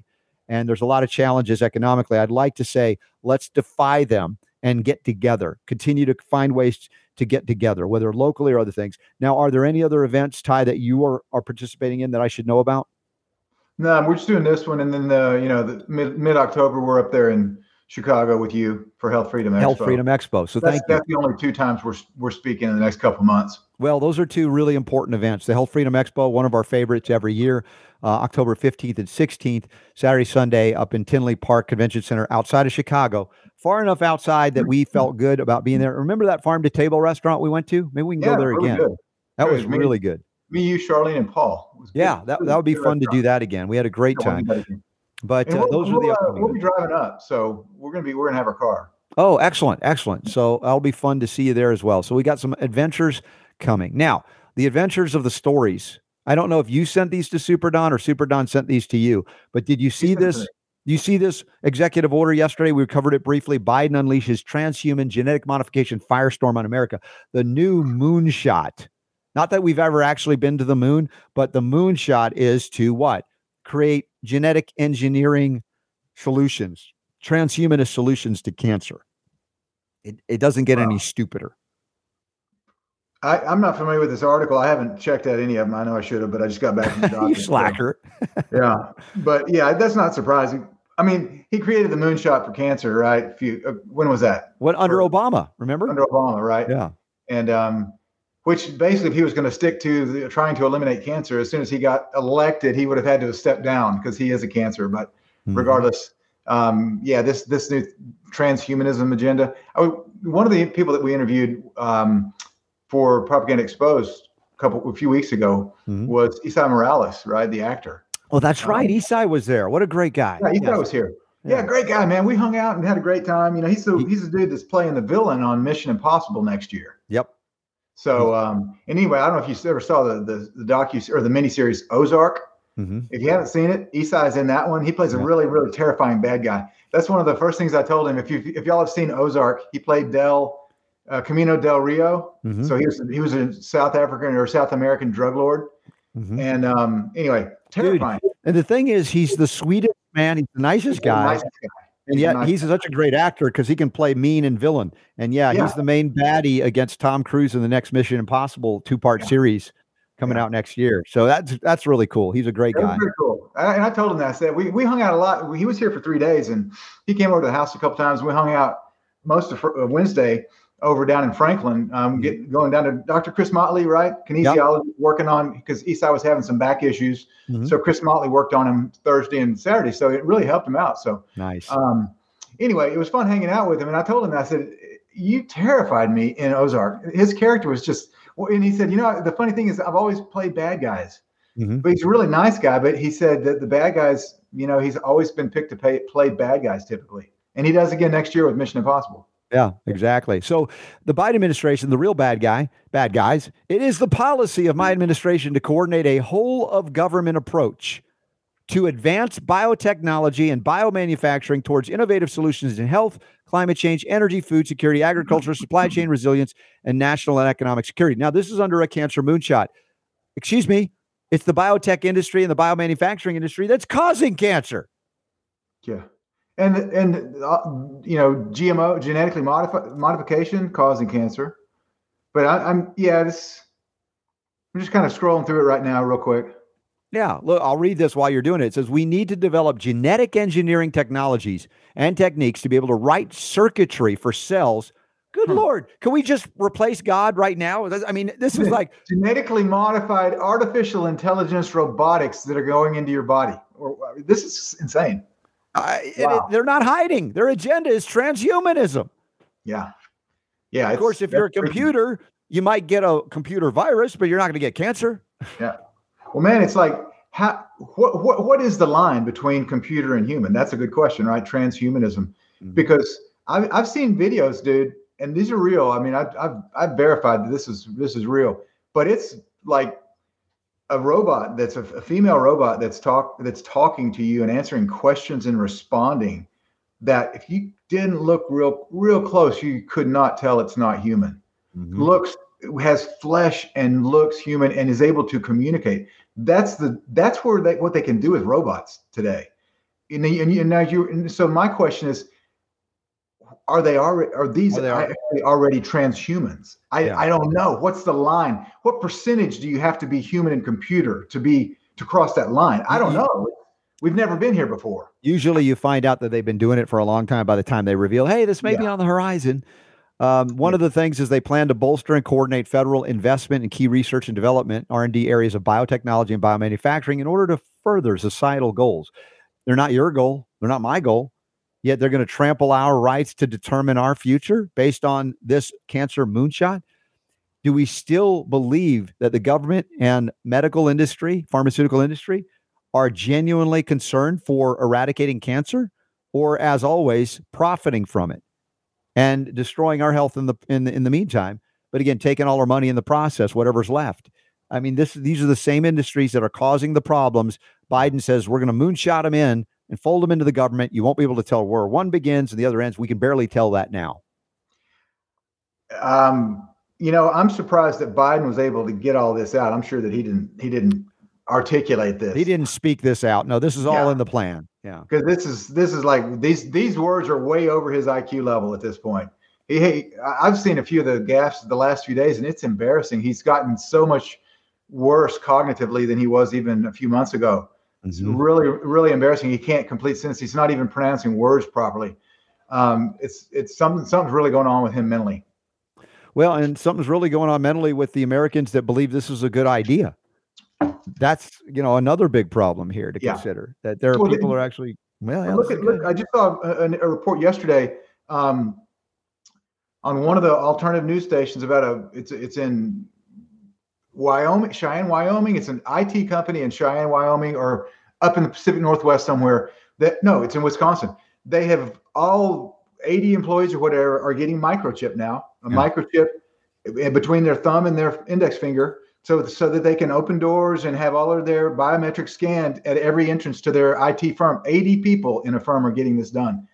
It's the first the first time we've seen this in the USA. Pretty amazing, huh? Mm-hmm. Pretty disgusting, we really. In in, uh, in Sweden, a couple years ago, there was a company called Epicenter where they chipped all their employees, and there's this huge backlash. And they're like, they'll never, no one in the United States will do that. And sure enough, a couple years later, we've got a company d- doing it. Mm-hmm. Uh, how about on the on the, uh, we've talked about the church level stuff going on through COVID. You know, the churches that complied, those few that didn't, we pr- appreciate and respected them immensely. Uh, eh, you know, this kind of discussion must, I, I would think, continue. And I mean, look at the things in here in this proposal or moonshot that are clearly, I mean, if, to say Luciferian is an understatement. I mean, we're going to replace the circuitry of life and create it with man made computer circuitry. I mean, how, you don't get more overt and direct in saying, you know what? We, we disavow the reality of creation as a, you know, a divine event and mm-hmm. a God connection. And we're going to go, we're hell bent on just, yeah, we're going to turn everybody into a, a computer Luciferian slave. It seems to be their their agenda. It doesn't seem to be. They told us that's what's yeah. going to happen. it's part of their uh, their beliefs of the the global scumbags. They have to tell us what they're going to do before they do it, right? Because then it's justified. They've told us this is coming. You know, it's like if you walk over to somebody and you say, you know, I'm, I'm going to punch you in the stomach, dude. And I'm, I'm punching the stomach, dude. And you say it over and over. There, they've heard it. You said it, and finally you just level him and you punch him in the stomach. And he's like, "What?" And you, I told you several times I was going to punch you. Wasn't like know. it was hidden. Yeah, exactly. Nothing was hidden. It was out in plain sight. Yeah. Wow. And you know, we t- when they when they define terms like life sciences in this article or mm-hmm. this you know this proposal, whatever. Uh, mm-hmm. let's see. This is from the White House. Life sciences means all sciences that study or use living organisms, viruses, or their products, including all disciplines of biology and all applications of the biological sciences, including biotechnology, genomics, proteomics, bioinformatics, and pharmaceutical and biomedical research and techniques. But I mean, they're going, oh, well, we're not throwing radioactive and toxic chemicals into this. What? What? Mm. I, it's just like, really? They, like, what about everything is toxic and dangerous to genetic integrity? And they go, wow. but there's one thing we're not putting in here. Like, that's going to make it all good. I'm just, wow. The, the, the, they, they define the terms key R&D areas. Mm-hmm. And those terms include these are things that they're going to be trying to, to accomplish with their R&D. Mm-hmm. Building and testing and modeling of entire living cells, cell components, cellular systems. Wow. Stem cells. Look, synthesizing all life. That's what yeah, they're after. They're they can do that. Synthetic life. life forms. Yeah. Yeah. And converting normal organic human divinely created life forms into synthetics, into mm-hmm. synthetic biology. Uh, not something we're fans of. And folks, again, this is why I say in last hour I talked about this. It's like, what are you supporting? What are you paying into? What are you doing when you number your children like cattle and then they end up paying into the system that creates debt that enslaves them in perpetuity to never be repaid because it can't be mathematically, it can't be done. Do you continue down that road because everybody else did it? Our parents did it their grandpa i mean is that what we now have come to is like well we're just so used to doing it we'll just keep doing it? Or do we realize that we are participating in our own demise? Ty i mean i'm sincere in asking these questions. It's very tough to, to have to confront these realities that we thought we knew and now they're painting a picture that's like these are the science fiction dystopian novels that we are now living we are we are. And what's the most bizarre thing too about you know talking about the state of the economy now and you know how close we're teetering on a collapse economically financial dollar whatever. But you see the, the mainstream media is spinning this as if everything's great. I mean i saw yesterday a whole montage of uh, when the when the third quarter came out i guess recently the third quarter earnings they looked the cpi and all. There was like two or three indicators that were less bad that they were than they were predicting so of course that becomes we've they've in, improved instead of decreased X percent. They've improved based upon how bad we thought it was. It didn't get quite as bad, and they're spinning that into the positive. The, the economy's booming. inflation's under control, everything's all right. And they're telling, and I'm like, what country are you living in? Uh, it's like if you're talking to my brother on the phone about this, like if you're in a sauna and you are sweating profusely, they can tell you over the loudspeaker that the air conditioning's on all they want. And you know they're lying because you're sweating your butt off in the mm-hmm. sauna. And that's what's going on with this economy. Everybody out here, they are sweating their butt off because the economy's tanking, inflation's out of control, the, do- the, the, the, the dollar is being devalued, causing prices to go up. Everybody knows this. Everybody's being hit financially with this. So the more that they do stuff like this, the more disconnected and insincere they become to the people that are that are continuing to wake up about this this well, situation that we're in. Their hope is that they can bankrupt us all enough fast enough so that we all beg for intervention by the very mm-hmm. same entities that have created the problem. And then we will own nothing and supposedly like it as they dole out privileges based on conformity, our willingness and ability to conform to their demands, which will always change and always be more mRNA injections if they can continue to get away with that as well. Mm-hmm. So the point is, and I question this, when is enough enough? When do you say, uh-uh, no, no more will I comply? Mm-hmm. When will the individual in history, among many, not the only one, but the Rosa Parks moment occur for you, for each of it, and, and, and you know, say, you know what? I'm done being part of the demise of the country that used to really value freedom, individual liberty, and would protect it. And yes, there are disagreements in freedom, but those things are normal because we're all created as individual sparks of God. We have unique experiences. That's not a bad thing. That's a good thing. And but yet they take those things and make it the only thing so that we hate one another, we fear one another, we want to hurt one another. Now that that's not going on here, but that's the reality out there in the Hegelian dialectic of the mainstream media and how the government me- medical media complex is playing it. Yeah, they want they want us they want conflict. That's what they want racial conflict. They want class warfare. They want conflict. Uh, that's one of the things that Esai uh, mentioned in his interview here. Charlene did a great interview with him the last day uh, of that, that series. And he said, you know, you've seen the examples of the, the black ants and the red ants living together, right? And they live together in peace until in a, in a big container, they live in peace. They don't fight until someone shakes the jar. You shake the jar, they go ferocious after each other and attack each other. When, and he said the, the question that we not we shouldn't be questioning the ants. We're an ant, or we shouldn't be questioning the other ants. We should be asking who's shaking the jar to make us want to fight each other. And that's a question that nobody or not many people are enough people are asking. We're asking it now, and some people are starting to ask it. But that's who's shaking the jar, who's creating these conflicts, and yet it all goes back to these same group of globalists yeah. You know, the the elites, the the scumbags that I call them. Well, there's I've heard worse names for them, but it's the group of people that are trying to rule the world and make us slaves. That's who it always goes back to. Yeah. So, question: Are you obligated morally, ethically, or financially to support those who are capturing and enslaving you?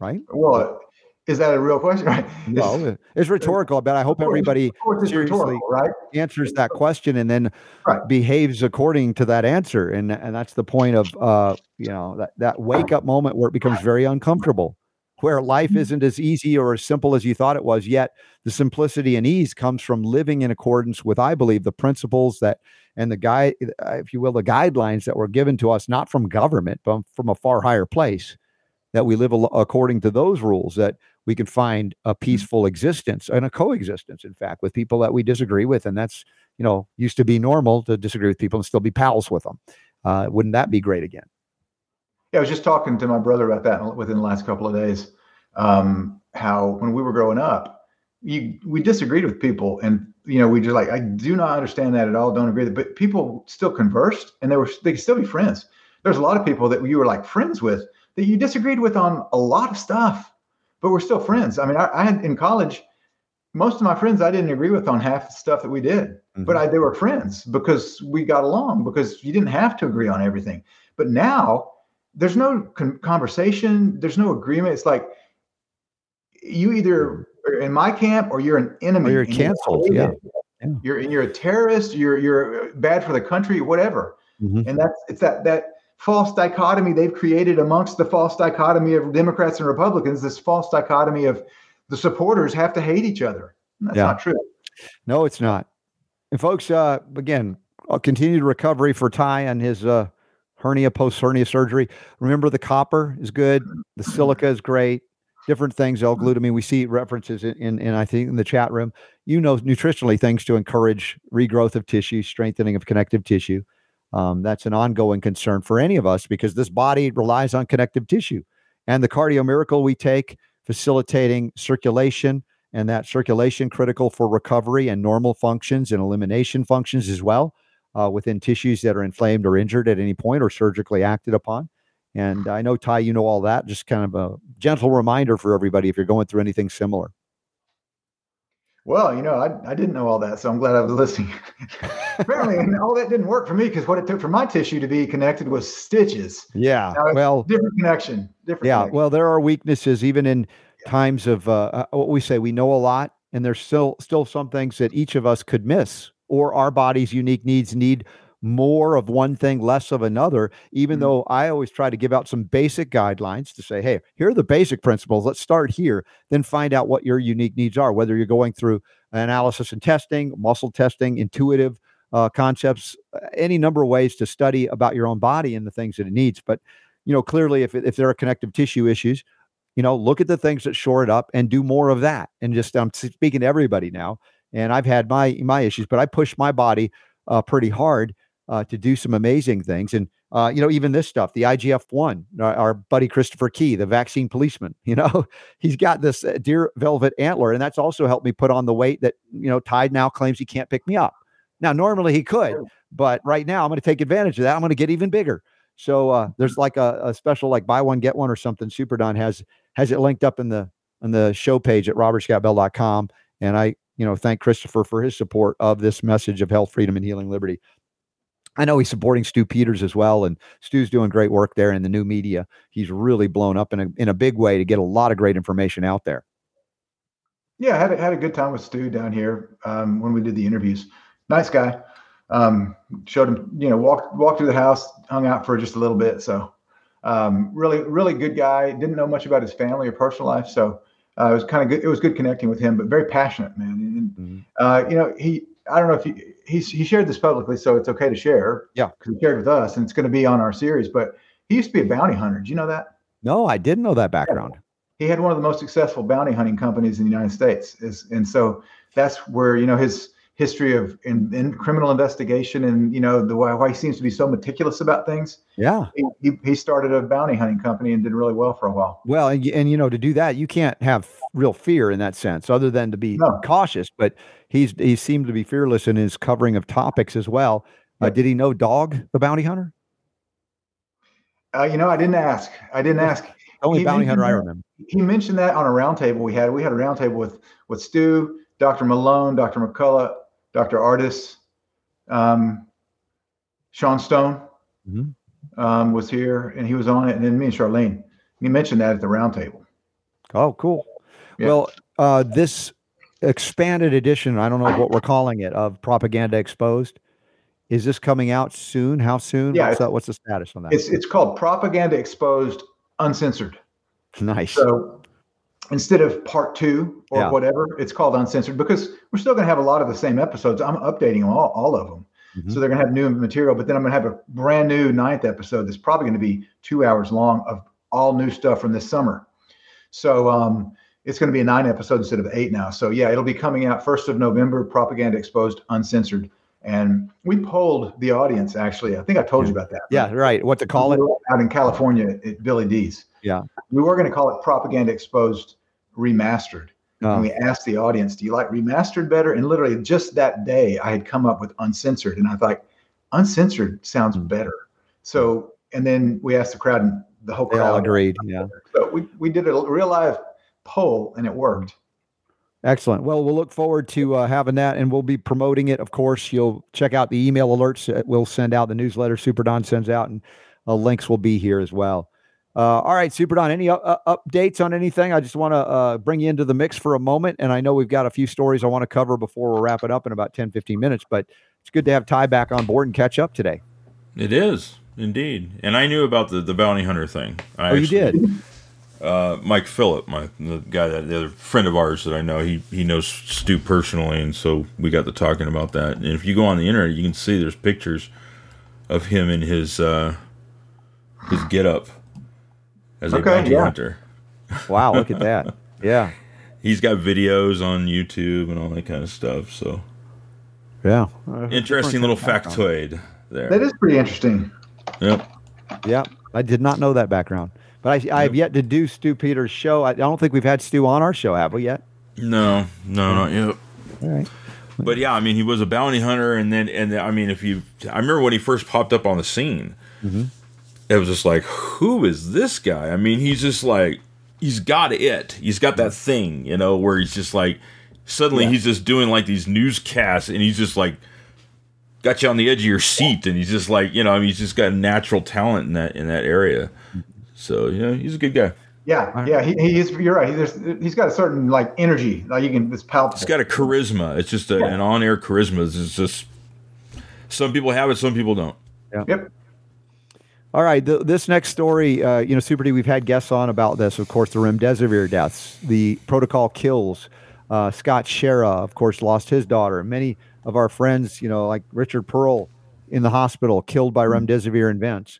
And uh, there are suits now starting to happen. In fact, there are three California hospitals being sued for administering the remdesivir protocol to patients without informed consent, resulting in death. And you know, this is long overdue. And I knew that it would happen. And I think that there not be three, there'll be hundreds, if not thousands, because uh, the vast majority, I think, of people that died in, in COVID, once again, died because of what hospitals do, because of what medicine does. Even if they were heroic, if they call them that, to try and save your life, the reality is at a certain point, they become not heroic, but they become demonic in bringers as bringers of death. You know, in a Luciferian uh, protocol and, and, and agenda at this point. So uh, I'm encouraged to see that there are suits being happening, but for the most part, we know they try to absolve doctors and, and nurses and et cetera of, of, of uh, participating in this killing, this mass killing. And these hospitals were killing fields long before this, but they became more overt killing fields uh, uh, during COVID and now. hmm Yeah, and that's one of the things that Dr. McCullough mentioned. It's one of the things that Dr. Ardis mentioned. Stu Peters mentioned it. I think even Sean Stone mentioned it. I mean, it's very, it's very well known now that remdesivir has killed people, and it was very, it was toxic, and and it's very well known now that we knew our our health authorities knew this. The the same ones that were recommending people take this knew this. FDA knew this. Everyone knew. It reminds me of that, that old song by Leonard Cohen, Everybody Knows. Everybody knows that remdesivir was toxic and it was going to do some damage. All of the medical world knew that, and they still recommended it. So there's going to be a lot of lawsuits uh, about remdesivir because it's it's toxic. And it was literally like, here's a group of treatments, you know, ivermectin, hydroxychloroquine, remdesivir, vitamin C, zinc, whatever, whatever they all are. This is like the worst of anything that could have been recommended in that whole basket. Is the mm-hmm. worst is remdesivir, and it's the only one that was recommended. It shows you that there was clearly another agenda, and it wasn't keeping people healthy. Yeah, I mean the plausible deniability aspect. I often talk about that, how they kind of try to make it to where they can do it but not do it. I don't know how they get out of this one in the courts because, as you said, the New England Journal of Medicine even published this remdesivir to be the least effective of all the things in terms of remedies uh, for COVID, and certainly uh, violations of the Nuremberg Code are applicable. I know some people are saying, "Well, it doesn't apply." Like, really, informed consent didn't apply to the signatories. Really, that was it was just words on a page didn't mean anything is that what they're arguing at this point so uh, we have a lot of this to unfold and again the sadness of the loss of many people that maybe didn't need to die certainly had they uh, utilized the things that many doctors on this show and others have said you know what we're having 100% success here with other things more natural or even you know these drugs like hydroxychloroquine and, and ivermectin uh, there's an herbal mectin formula that I encountered. I mentioned to our group in uh, the the AMA, the last AMA, uh, that uh, you know I was mentioning. You know, my daughter had this strange rash after being you know, around her friends. Some of her friends got the jabs. You know, and after that, you had the shedding and spreading of these spike proteins and other things happening. And everything that we did, we even tried the uh, um, uh, herbal uh, ivermectin as well as hydroxy. Nothing touched it. All the homeopathy, everything we know, minimal, just a little bit, but not really. And then found this herbal formula, and I want to get them on and interview them about it because they developed it. I think it's it's divinely inspired the formula. So if if anybody needs some help in that realm, it doesn't want to or didn't succeed even with ivermectin. there are other natural options out there. So I'm, I'm looking to plan and do a show on that soon as well. Cool. What's in the in the herbal mectin? Uh, some of the classic antiparasitics, as you know, because ivermectin is antiparasitic. Uh, I don't have it in front of me, or I could tell you some of the other ingredients. You know, some of them. Some of them I thought, oh, that was an interesting addition, and somehow it's having this synergistic effect to succeed when, uh, uh you know, other things are not. So I thought this is something I want to bring out to everybody, let everybody know about, and uh, uh, we'll get that out to you. I'll send it to you there's, as well. There's so, there's so many botanicals that have an effect mm-hmm. against you know what we know as COVID-19, which may not even be a virus at all, but mm-hmm. they are effective, and th- and that's one of the reasons why it's, maybe it's not a virus, maybe it's something else. But these antiparasitic, antifungals, m- m- many of the uh, uh, antibacterial, natural antibiotics, right? They work for some mm-hmm. reason. Yeah, they do. All right, let's talk about Biden inflation. There's a hashtag Biden inflation. I, I know it's beyond Biden, no, of course. There is no Biden inflation. There's inflation yeah. is zero.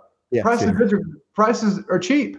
Yeah. Gas is cheap. You can yes. afford anything you want. Just don't don't speak negativity. Okay, right. Let's not acknowledge what people are suffering under the uh, largest expansion of the monetary supply in history times I don't know what. Uh, it's exponentially accelerating and it's resulting in people now who have heard of inflation and sort of didn't really pay attention to it now going ooh.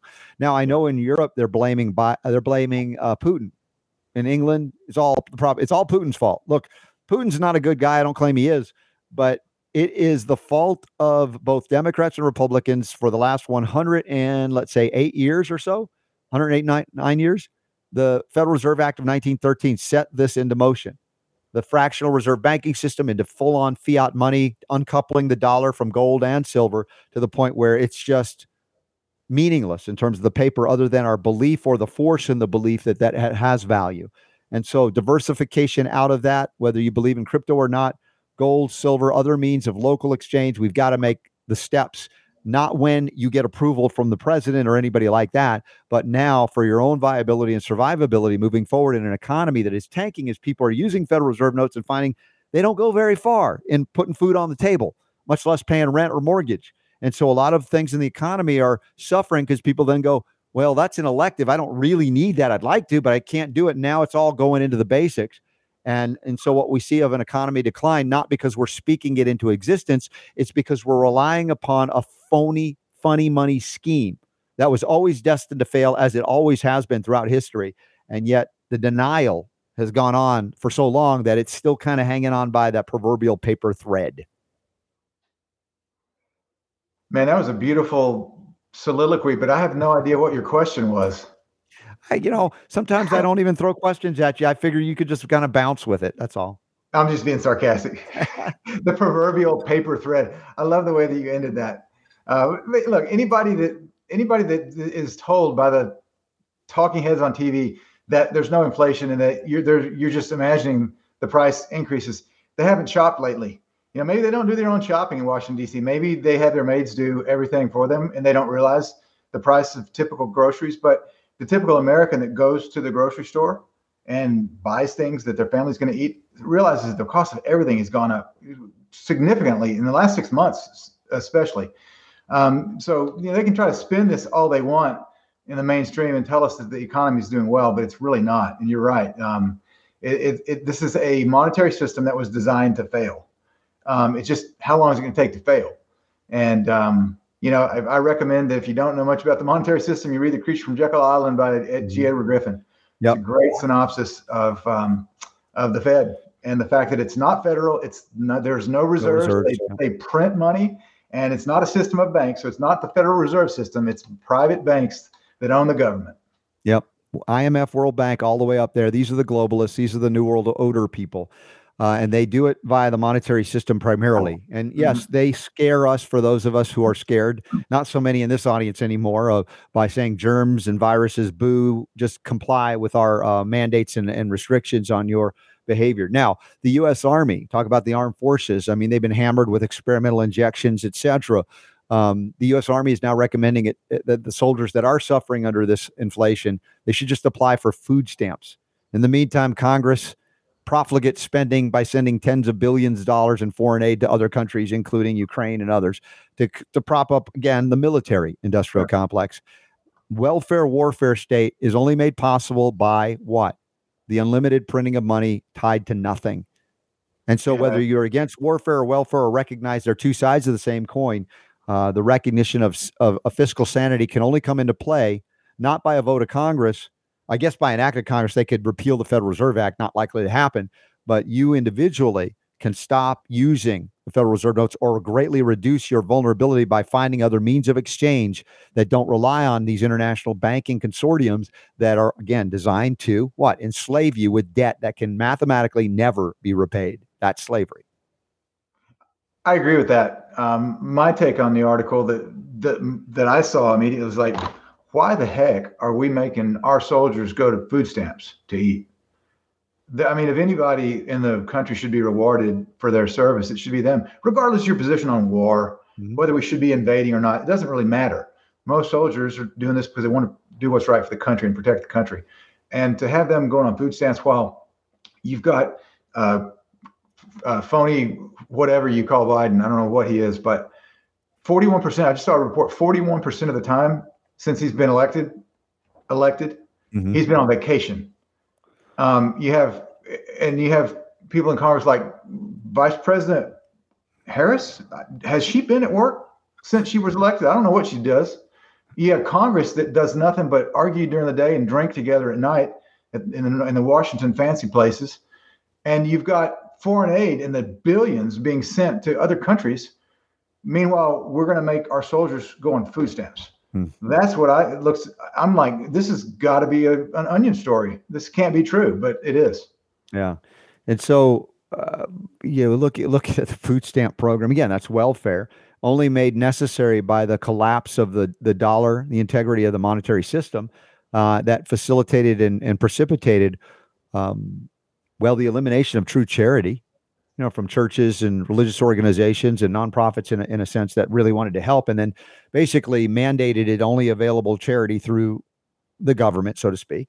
And yeah. because they they make the monetary system collapse before our very eyes, people that want to be charitable are having a harder time being ah. charitable because partly one, a lot of their money is stolen in the in the guise of taxation to pay for the largesse of government and also the in, the hidden tax of inflation that's been with us since the dawn of the, the 1913 Federal Reserve Act, particularly.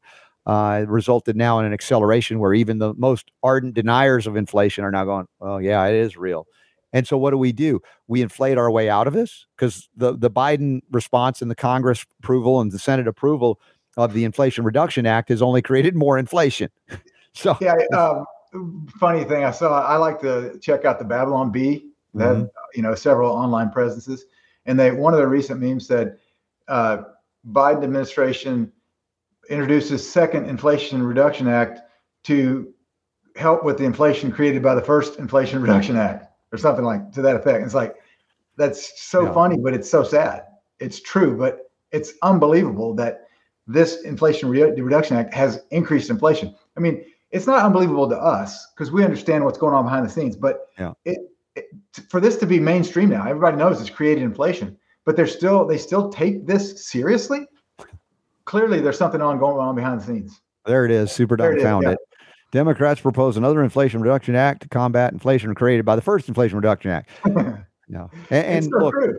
Republicans historically have been as guilty as this as as Democrats, and uh, there are oh, no yeah. clean hands. You well, know, look, maybe maybe you could send some people in that'll actually try to do something. I don't know. Let, let's be honest here um, the wh- what was the national debt whenever Trump got into office and when he left? Mm-hmm.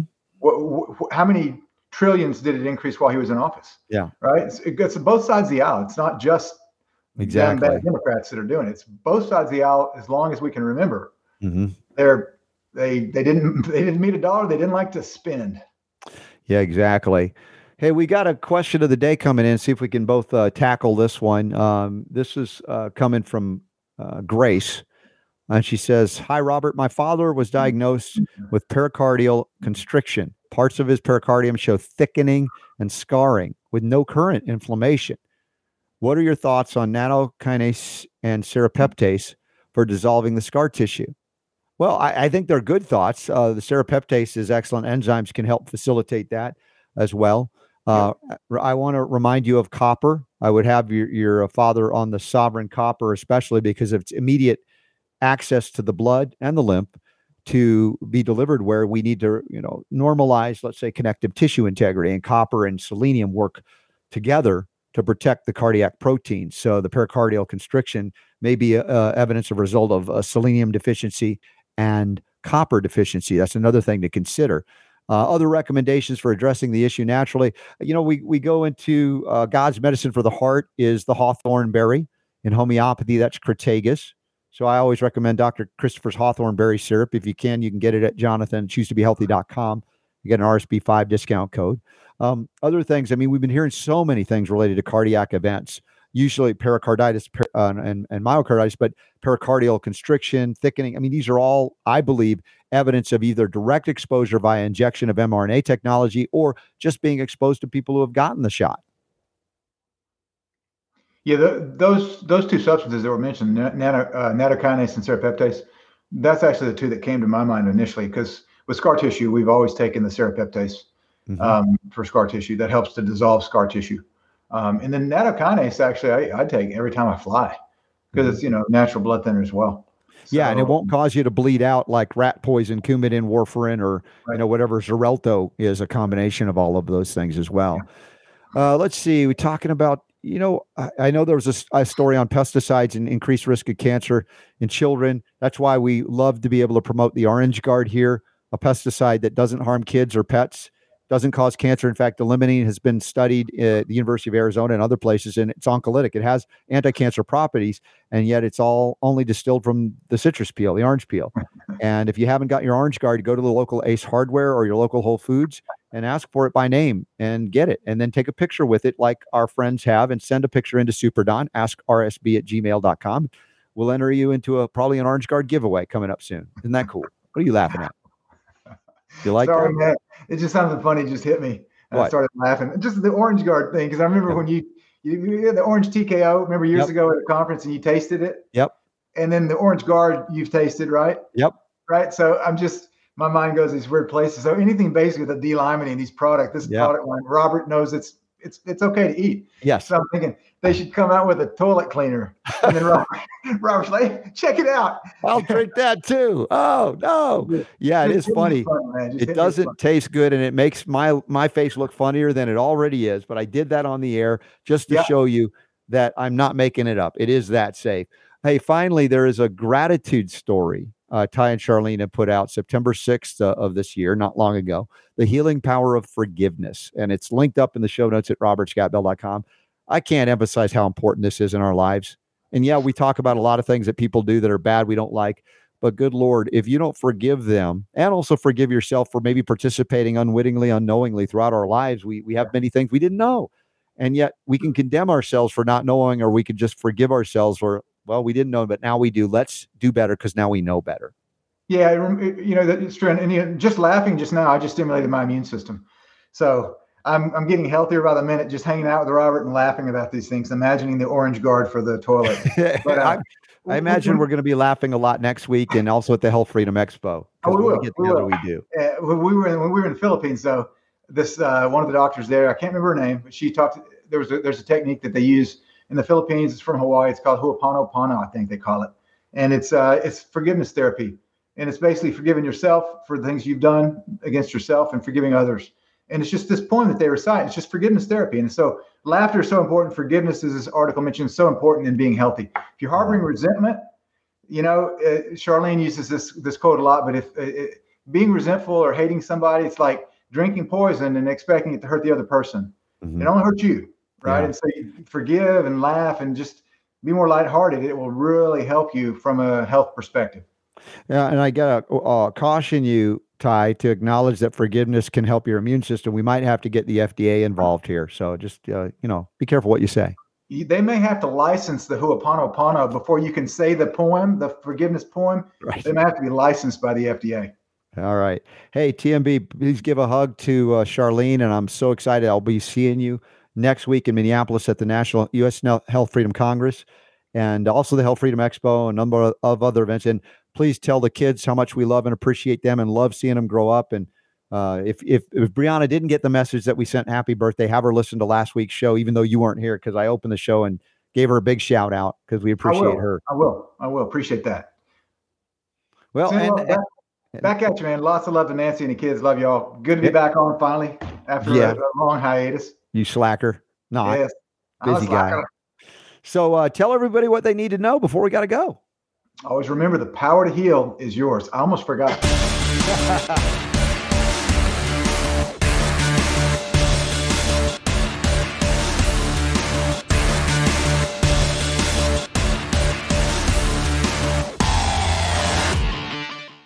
All right, that was a fun reunion. It felt like that, didn't it? A few weeks out, uh, and Ty's coming back, but uh, we always have some goofy silliness in the midst of the serious subjects that we have to cover. So, And I love when he gets to the part where he's like, "Yeah, I didn't read any of these stories." but- yeah, I mean, what do you expect when he does? You're like shocked. You're like, I'm like, dude, ah, what can I throw at the? yeah, right. What is why is Super Don even bother? Why are you here? But you do, and I I do my best. You know what? Next next next week, or Yeah. next time he's on, I'm not going to send him anything. I'm just Okay. gonna. I'm, I'm not even going to say anything. I'm going to see if he says anything. Okay. No, I, I'm totally serious. I'm totally Okay. serious. I just won't. I'm not going to send him anything. Just going to be quiet. right. If he says something, then I'll send him something. But if he doesn't say anything, then we'll just get him on, and we'll be like, Really? You're up? gonna do that? Take that. "What's up?" No, no. Just wouldn't that be great? He just shows up like, "Hey, what's up? what's going on, man?" Yeah, it would be funny. So what are we going to talk about today? I don't know. We were we didn't read anything. I don't know. Yeah. All right. James Madison, Federalist, number 46, 10th Amendment Center, tweeting out how to stop the feds without waiting for the feds to somehow magically stop themselves. How about this? James Madison says refuse to cooperate with officers of the union. Hashtag nullify. Amen, brother. So uh, I love the, all the 10th Amendment Center tweets. I try to retweet them every time I see them. So let's see what else we got in the uh, bonus round. Any comments, questions, upcoming events? Who's going Here's an interesting question here. Yeah. I Yeah. Mm-hmm. love these types of questions. This is a, like a super Don question. Okay. You were just talking about forgiveness, Yes. holding resentment. It's Yeah. like drinking poison, expecting somebody else to die. Mm-hmm. Um, you know, forgiving somebody is like letting yourself out of a prison, right? Yes. Yes. I'm a big fan of forgiveness. Jay in the chat room says, Mm-hmm. "Can we forgive Fauci, Bill Gates and company?" Hell no. Ah, And no, I'm teasing. Of course. I mean, you, you'd say on one level, you know, this is a. If I go back, try to get that 360 degree viewpoint, and I look at the Earth as a proving ground, a testing ground, where we're able to do horrible things and screw up. I think with the intent of learning from the things we do wrong and trying to do better or actually doing better because we learn, hey, that ain't the way. And these people are also on that journey. As much as we believe that they are behaving as scumduggeries or scumbags, um, that in the big scheme of creation, they got to find their way back to it as well. Now, that doesn't mean we have to like what they're doing or endorse Right. what they're doing. Yeah, and there's a difference But, there. yeah. yeah. You've got to draw that line of distinction Mm-hmm. in the situation where it's like you can you can still not like somebody or or or Not hang out with them, not, not approve of what yeah. it is that they're doing or what they've done, and not want to rub elbows with them and, and associate with them or endorse anything that they're doing. But y'all at the same time, that doesn't mean that you're uh, you Mm-hmm. know you're carrying around that negative energy either. You just Yeah. let it go. You know, it's, it's whatever's going to happen is going to happen, and that's between them and and uh, whoever they're accountable to. So, Okay. good question though. I like that. That's that's one of those those things. I usually I turn those. That that's what I throw at Robert all the time. Mm-hmm. Jay's Jay's on it. Yeah. Impressive there. All right. Nice. Well, um, I just got a nice message from the place we bought that washing machine that crapped out because the motherboard broke after a year. Yeah. You know, Yeah.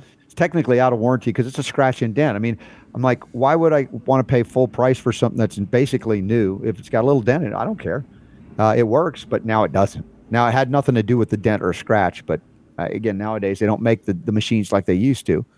So they're offering us to come in and swap it out. So that's really nice. Anyway, so that's good news. A little good news. It was a, part of the frustration of this morning trying to figure out a way through basic stuff that you have to deal with on a daily basis when these things come up on top of normal stuff. So uh, anyway, just uh, I like it when when companies actually are good people and they stand behind it and they try to make things right, even even though they don't have to. So, and I had given them a good uh, review on Google. I don't do Google reviews because I really appreciated them, and it looks like they're living up to it. Thrive Appliance is their name. Anyway, all right, Super D, what do we got in the chat room? Anything else to cover? I, I, today, I finally don't have to run anywhere. In fact, now I might run out to that appliance store and see if we can swap something out. But There you go. Yeah, I just recently did that myself. yeah, that's I can right. You had to do appreciate that. how you know Yeah. not not having a washing machine is is uh, tragic. Yeah. Got it. Got to keep things laundered. Keep them laundered. Yes. Yes. Keep them clean. Uh, all right, let's see here. What else? We we did the upcoming events. We talked Orange TKO Orange Guard. Uh, Let's uh real quick. Let's make sure now in the in the beginning of the show in that that first uh, break there was Yeah. a trailer for the Super Oh, Healthy yeah. Lung Summit. that's right. Just want to make sure that people, if you haven't had a chance to sign in and sign up for that, it's free. I, am actually featured in this one. and you're in it. You're like Yeah. you see this little picture down here at the bottom. Mm-hmm. One, two, three, four over. yeah, Uh, that's you. Yeah. And you you are actually in that. And uh, if you want to sign up for that and get a bunch of really great information there. Do you have the, the links you can drop in the chat room for those that didn't see it? Yeah, in the or, yeah, and and you can also go over to our website. I put a banner up in the upper right hand corner okay. um, that you can click on. And I definitely revealed things that the doctor who was interviewing me had never heard before. So it was it was really a good interview there, and also it, it, you know it's one of those interesting interviews because if my memory serves correct, he comes from more of the allopathic background, and uh, and even as he has holo- holistic, uh, I, I think maybe even chiropractic. I couldn't remember all the details because I've done so many interviews, but I do remember some of the details of this one. That it was a good another good conversation of showing people that don't necessarily have the same belief system or background having a great intelligent discussion one that challenges you but is not vindictive or angry and and for me every time we can have uh, an interaction like that i think it, it's important to show people that look at that I had I just watched two people that may have disagreed on some things have a great conversation, and I'm better for it. I'm not detracted by it in any way. Uh, and again, I don't remember all the details, but I do remember it was a great, intelligent, challenging discussion on the topic of super healthy lungs. So y'all want to definitely check that out, and it's free. Sign up, and we have the links to do that. All right, so what do we got here? Marge says, mm-hmm. "Vengeance is not my job. I just hand it over to the guy that's in charge of me." Yeah. Well, There you that's go. that's what we call surrender, Marge, and letting go. And and there are misconceptions and misunderstandings about the term surrender. You know, it's like never give up, never surrender, and you know your weakness is is revealed if you surrender. But we're talking about surrendering to God. For those of you who perceive and have a belief in that, surrendering to a higher power, recognizing the things that you have control over genuinely and that which you don't. And that which you don't then you turn that over. And that includes as she as Marge says vengeance. And i agree. You know it's not our place to, to you know swear vengeance on another. And it's understandable all the movies that are done about people that have a family member killed and you, you see stories of vengeance and they're very You have dishonored my family. yeah, but you feel, you know, they they pull in, pull you in because you feel like, yeah, if that happened to my family, you know, yes, we would be angry and want to take vengeance. Perhaps that's a human emotion as well, but it's also a trap. We want justice certainly, but the question is how to deliver it, and and you know uh, that idea that vengeance. They also say what is a double edged sword, right? Mm-hmm. You know that kind of thing. So Nope, um, Alex Jones might be on the high wire tomorrow. Is that right? that would be interesting. Wow. Yeah, that would be interesting. Uh, looking at some of the other How about a comments. poll of the day? oh yeah, if we forgot, I forgot to go back to the poll of the day yesterday. I think because I had yeah, to race we missed out. yesterday, Yeah. but you'll get to see the results. Well, actually, in the in the newsletter, that's when you get to see the previous day's results. Yeah. Um, so show us the poll in the newsletter today. For today, Yeah. How concerned are you about the spread of polio in the United States? We opened up with a polio uh, story today. Right. If you missed it, it was uh, it was pretty deep. The stuff I was revealing and, and letting loose on on that. And so, how concerned are you about the spread of polio in the U.S.? Very concerned. Somewhat concerned. Not very concerned. Not concerned at all. Not sure. Hmm. Well, I'm going to say based on the knowledge of this audience or the newsletter recipients, I'm going to say not very concerned is going to be the lead, followed by not concerned at all. That's my guess. Ooh, I had it reversed. Not concerned at all was number one. Not very concerned is you number go. two. Yeah. There you go. So uh, the the audience is even uh, sharper than you thought they were. Well, yeah, no, I, I, I think that because I go into uh, the analysis of the cause of, of polio and then it's not the polio virus that they claim it is. That's that's the thing that kind of gets Right. me. Like, I wonder how people will interpret it, right? So good on y'all. That was great. Sixty-three point three percent not concerned at all. The the concern in reality is that the, the government would try to use this once again for lockdowns and shutdowns and on and on, right? That's a different question, but I'd say that would probably have a different response. Now here's a question, Mhm. and this is something that I've I've been curious about. Is this for me or for the audience? I, for whoever, this is just me, me, you know, my my thoughts coming out of my mouth here. Okay. Um, Is it is it just me, or does is this the first time that I remember ever there being so many diseases all at the same time, just like boom, boom, boom, boom, and not just like oh, it's flu season right. Or you know whatever asthma or you know I mean it's just like like like polio and mm-hmm. COVID and monkeypox. It's like I've never ever in my life ever s- s- witnessed something like this where you have like these these d- diseases that are suddenly just popping up. It's like where did all these come from? Mm-hmm. It seems strange to me. But anybody have a thought on that? Do you remember? Do you remember there ever being this many things happening all the one right after another? You know, I mean, over the years that you and I've been working together, we always Yeah. had that thing where it was like, it, you know, every year or two they came out with the this is the next pandemic, but I've Right. I've never seen anything this close together like this. Yeah. Boom, boom, boom, like this. No, I, I think that the uh, desperation of you know c- the continual emergency, as we talked about that transition in that in that Brownstone article, it talked about that as well. The transition from one emergency to the next to maintain some level of compliance required for your freedom to be doled out to you, privileges. And and I think this is a strategy that they've had to do, just like the acceleration of the printing of money going parabolic. At a certain point, they you know once in a while to do it versus what they have to do now to keep people distracted and in fear becomes increasingly desperate, increasingly ridiculous. Oh, this one, then this one, monkeypox, now polio. What's next? We talked about Marburg, smallpox. Who knows what they're going to try and throw at it? But I think it's evidence of their desperation. That's what I think is happening. And it's unique from all the times we've covered these things over the years together. Mercedes says I have to keep the fear mongering going. Yes, Mercedes, you're right. And that's the game they're playing. That, that's the only thing they have left. The only, was it quill in their quiver? Quiver in their quill? How do you say that? I don't even know. Quill in their quiver. That could it be? Um, The but yeah. quiver is what the things go into. So right? be- And the quill is the is the point on the arrow. Is that what it is? I guess I thought a quill was something you wrote with. Maybe um yeah. Somebody smarter than me will have to figure that out. I don't know. Yeah. Well, they say the pen is mightier than the sword, so maybe that's why. Right. Anyway, uh, let's use the- All right, so t- let's see if we've gotten any updates on our calendar here. Mm-hmm. Uh, what is this? Oh, you got something tomorrow morning going on. It's non-show related. So tomorrow looks like we got Jonathan Emord. He did come out with a new article uh, in Town Hall that we will be featuring Okay. um, on tomorrow's show, and Friday is still wide open at the moment. Wow. I am working on trying to get somebody in there. Well, next week we got Amy Lepore that um, Michael Boldin connected us with. Correct. That's going to be great. Uh, we have Clay Clark scheduled to join us on the 20th. And let's see, 21st, 22nd, I fly out to Minnesota. So we're going to have to pre record with Jonathan for that day. We've done that before.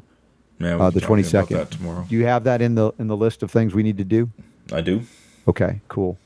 And uh, let's see, whatever else. I hope to see all y'all that are going to make it to Minnesota. It's going to be a great time together. Real good working groups on this thing that uh, actually get stuff done. So thankful for that. all right. Well, I, I don't have anything else. If anything else is bringing a question or comment before we wrap it up, I did. I think I did see one thing that came through. Eduardo, my cat has not been eating well, and she's not looking well. Just curious if you would know if there's anything I could give her.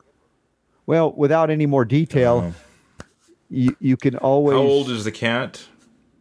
Yeah, we Are don't there know. any other symptoms other than um, I mean, what is that? That uh, not eating well, and not looking well.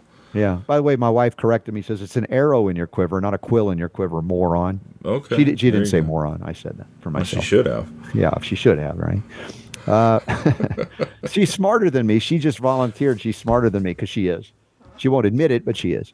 Uh, my cat has not been eating. So, you know, look, there's a lot we don't know about this, but I always look at the uh, remedies like arsenicum album, arsenicum, which is a, uh, Give them silver too. silver. Absolutely. A lot You of know, people I have mean, done that, it's, and it's. I'm a telling lot. you, I, I go through this all. The, if you if you've had animals, you know that it just for no no reason that you can come up with suddenly Yeah. that you know a, a dog just goes like bleh. yeah. It's like why did the dog just throw up on the floor? I don't know.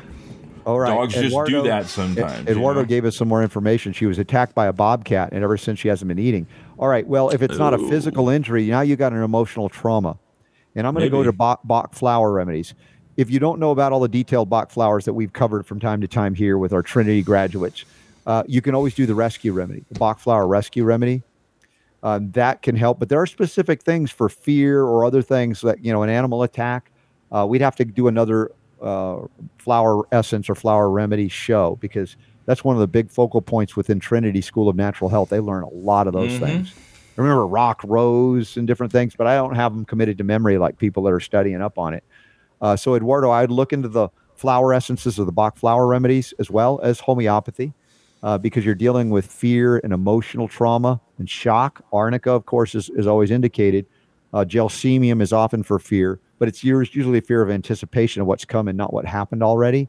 So uh, there's some other things to consider there, Eduardo. But yeah, the silver is good physically as well as the. Uh, um, well, I said arsenicum, but I think again this may be more emotional. So look to do that. Yeah, just assuming there's nothing physical that happened in the in the attack. I don't know how long ago this was, but Mm-hmm. you know, there's nothing wrong with taking an animal to a vet because the treatment is something you have to okay. Yeah. Well, I would say uh, So a vet that is more holistically oriented, so we don't go on preferably, but I mean, even Yeah. then, even then, you know, it's like most vets, at least that I've had any any involvement with. yeah, You know, you, you take the animal in, they say, well, this is what looks like it's going, we can do this, that, whatever. They're not going to do anything if you. It's not like taking them to a hospital Mm-hmm. where they have like, you know, they're required by law to stabilize the patient and do whatever. So that's not how it works for vets. yeah.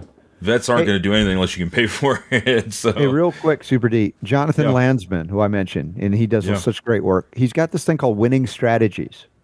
Winning Strategies. And I, I, I swear that we promoted this thing because I saw that we were on the list somehow for it.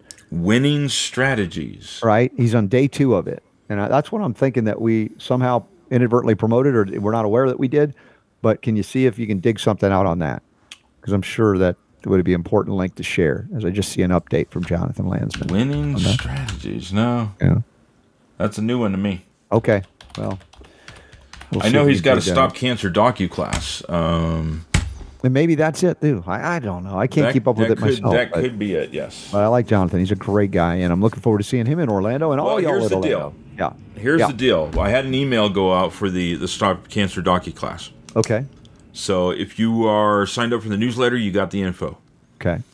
If you want to know about it, mm-hmm. among many other things, I've got emails going out pretty much every day now.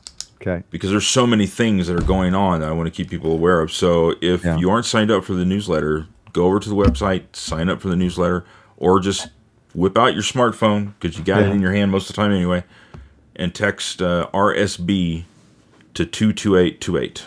Mm-hmm. And that's the easiest way for you to get signed up for the newsletter. I'll probably have another one going out for that particular event here in the next day or two. Okay. All right. We do have some suggestions uh, for the cat. Uh, is that vetiver, vetiver, and geranium? DJ Katie says. Uh, let's see. Murdoch says mim, mim, mimulus, bachflower, and um, oils, different oils for anx- pet anxiety, for fear. Murdoch says. 1% dilution. DJ Katie says. So, yeah, I think that using these uh, different essential oils, or I say essential, can't, I'm, I'm crossing over at this point into various different things. I apologize. Uh, Murdoch says you can also use aspen, cherry plum, red chestnut, rock rose. I didn't remember rock rose. Remember that? Um, and I think maybe, just maybe, Murdoch has this fresh in his brain because he's been doing the health coach program with Trinity School of Natural Health. Mm-hmm.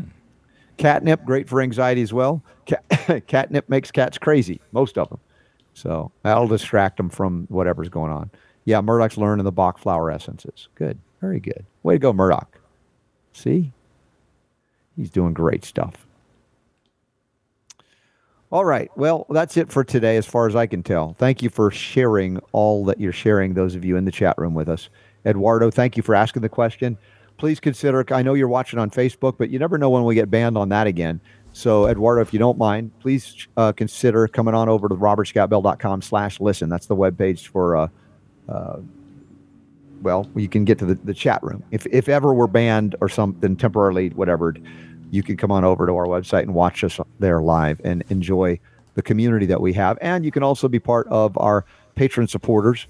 Our next AMA is going to be when, Super Don? I think it's on, is it Wednesday, Wednesday, Wednesday, the 28th. Yep. Wednesday, the 28th of September at 7 o'clock Eastern, 4 o'clock Pacific. Uh, we'd love to have you a part of that too if you're not already. So, with that, I got nothing else for the moment, and I'm probably going to see if we can trade out the washing machine so we can get all our dirty clothes cleaned again. Yes. Those, you know, you know you're getting old when you're excited about getting a washing machine, right? Yes, dude. It's you don't realize how how valuable those things are until you don't it's have It's the little things, yeah. yeah, yeah, really that, that matter. Yeah. Well, thank y'all so, for being here. God willing, we'll be back 22 hours or less from now, or same same bat channel. What they used to say when we were kids. Same bat time, same bat channel. There you go, Super Don. You're old like me. There you go. All right, guys. Have a good afternoon, good evening. We will see you tomorrow.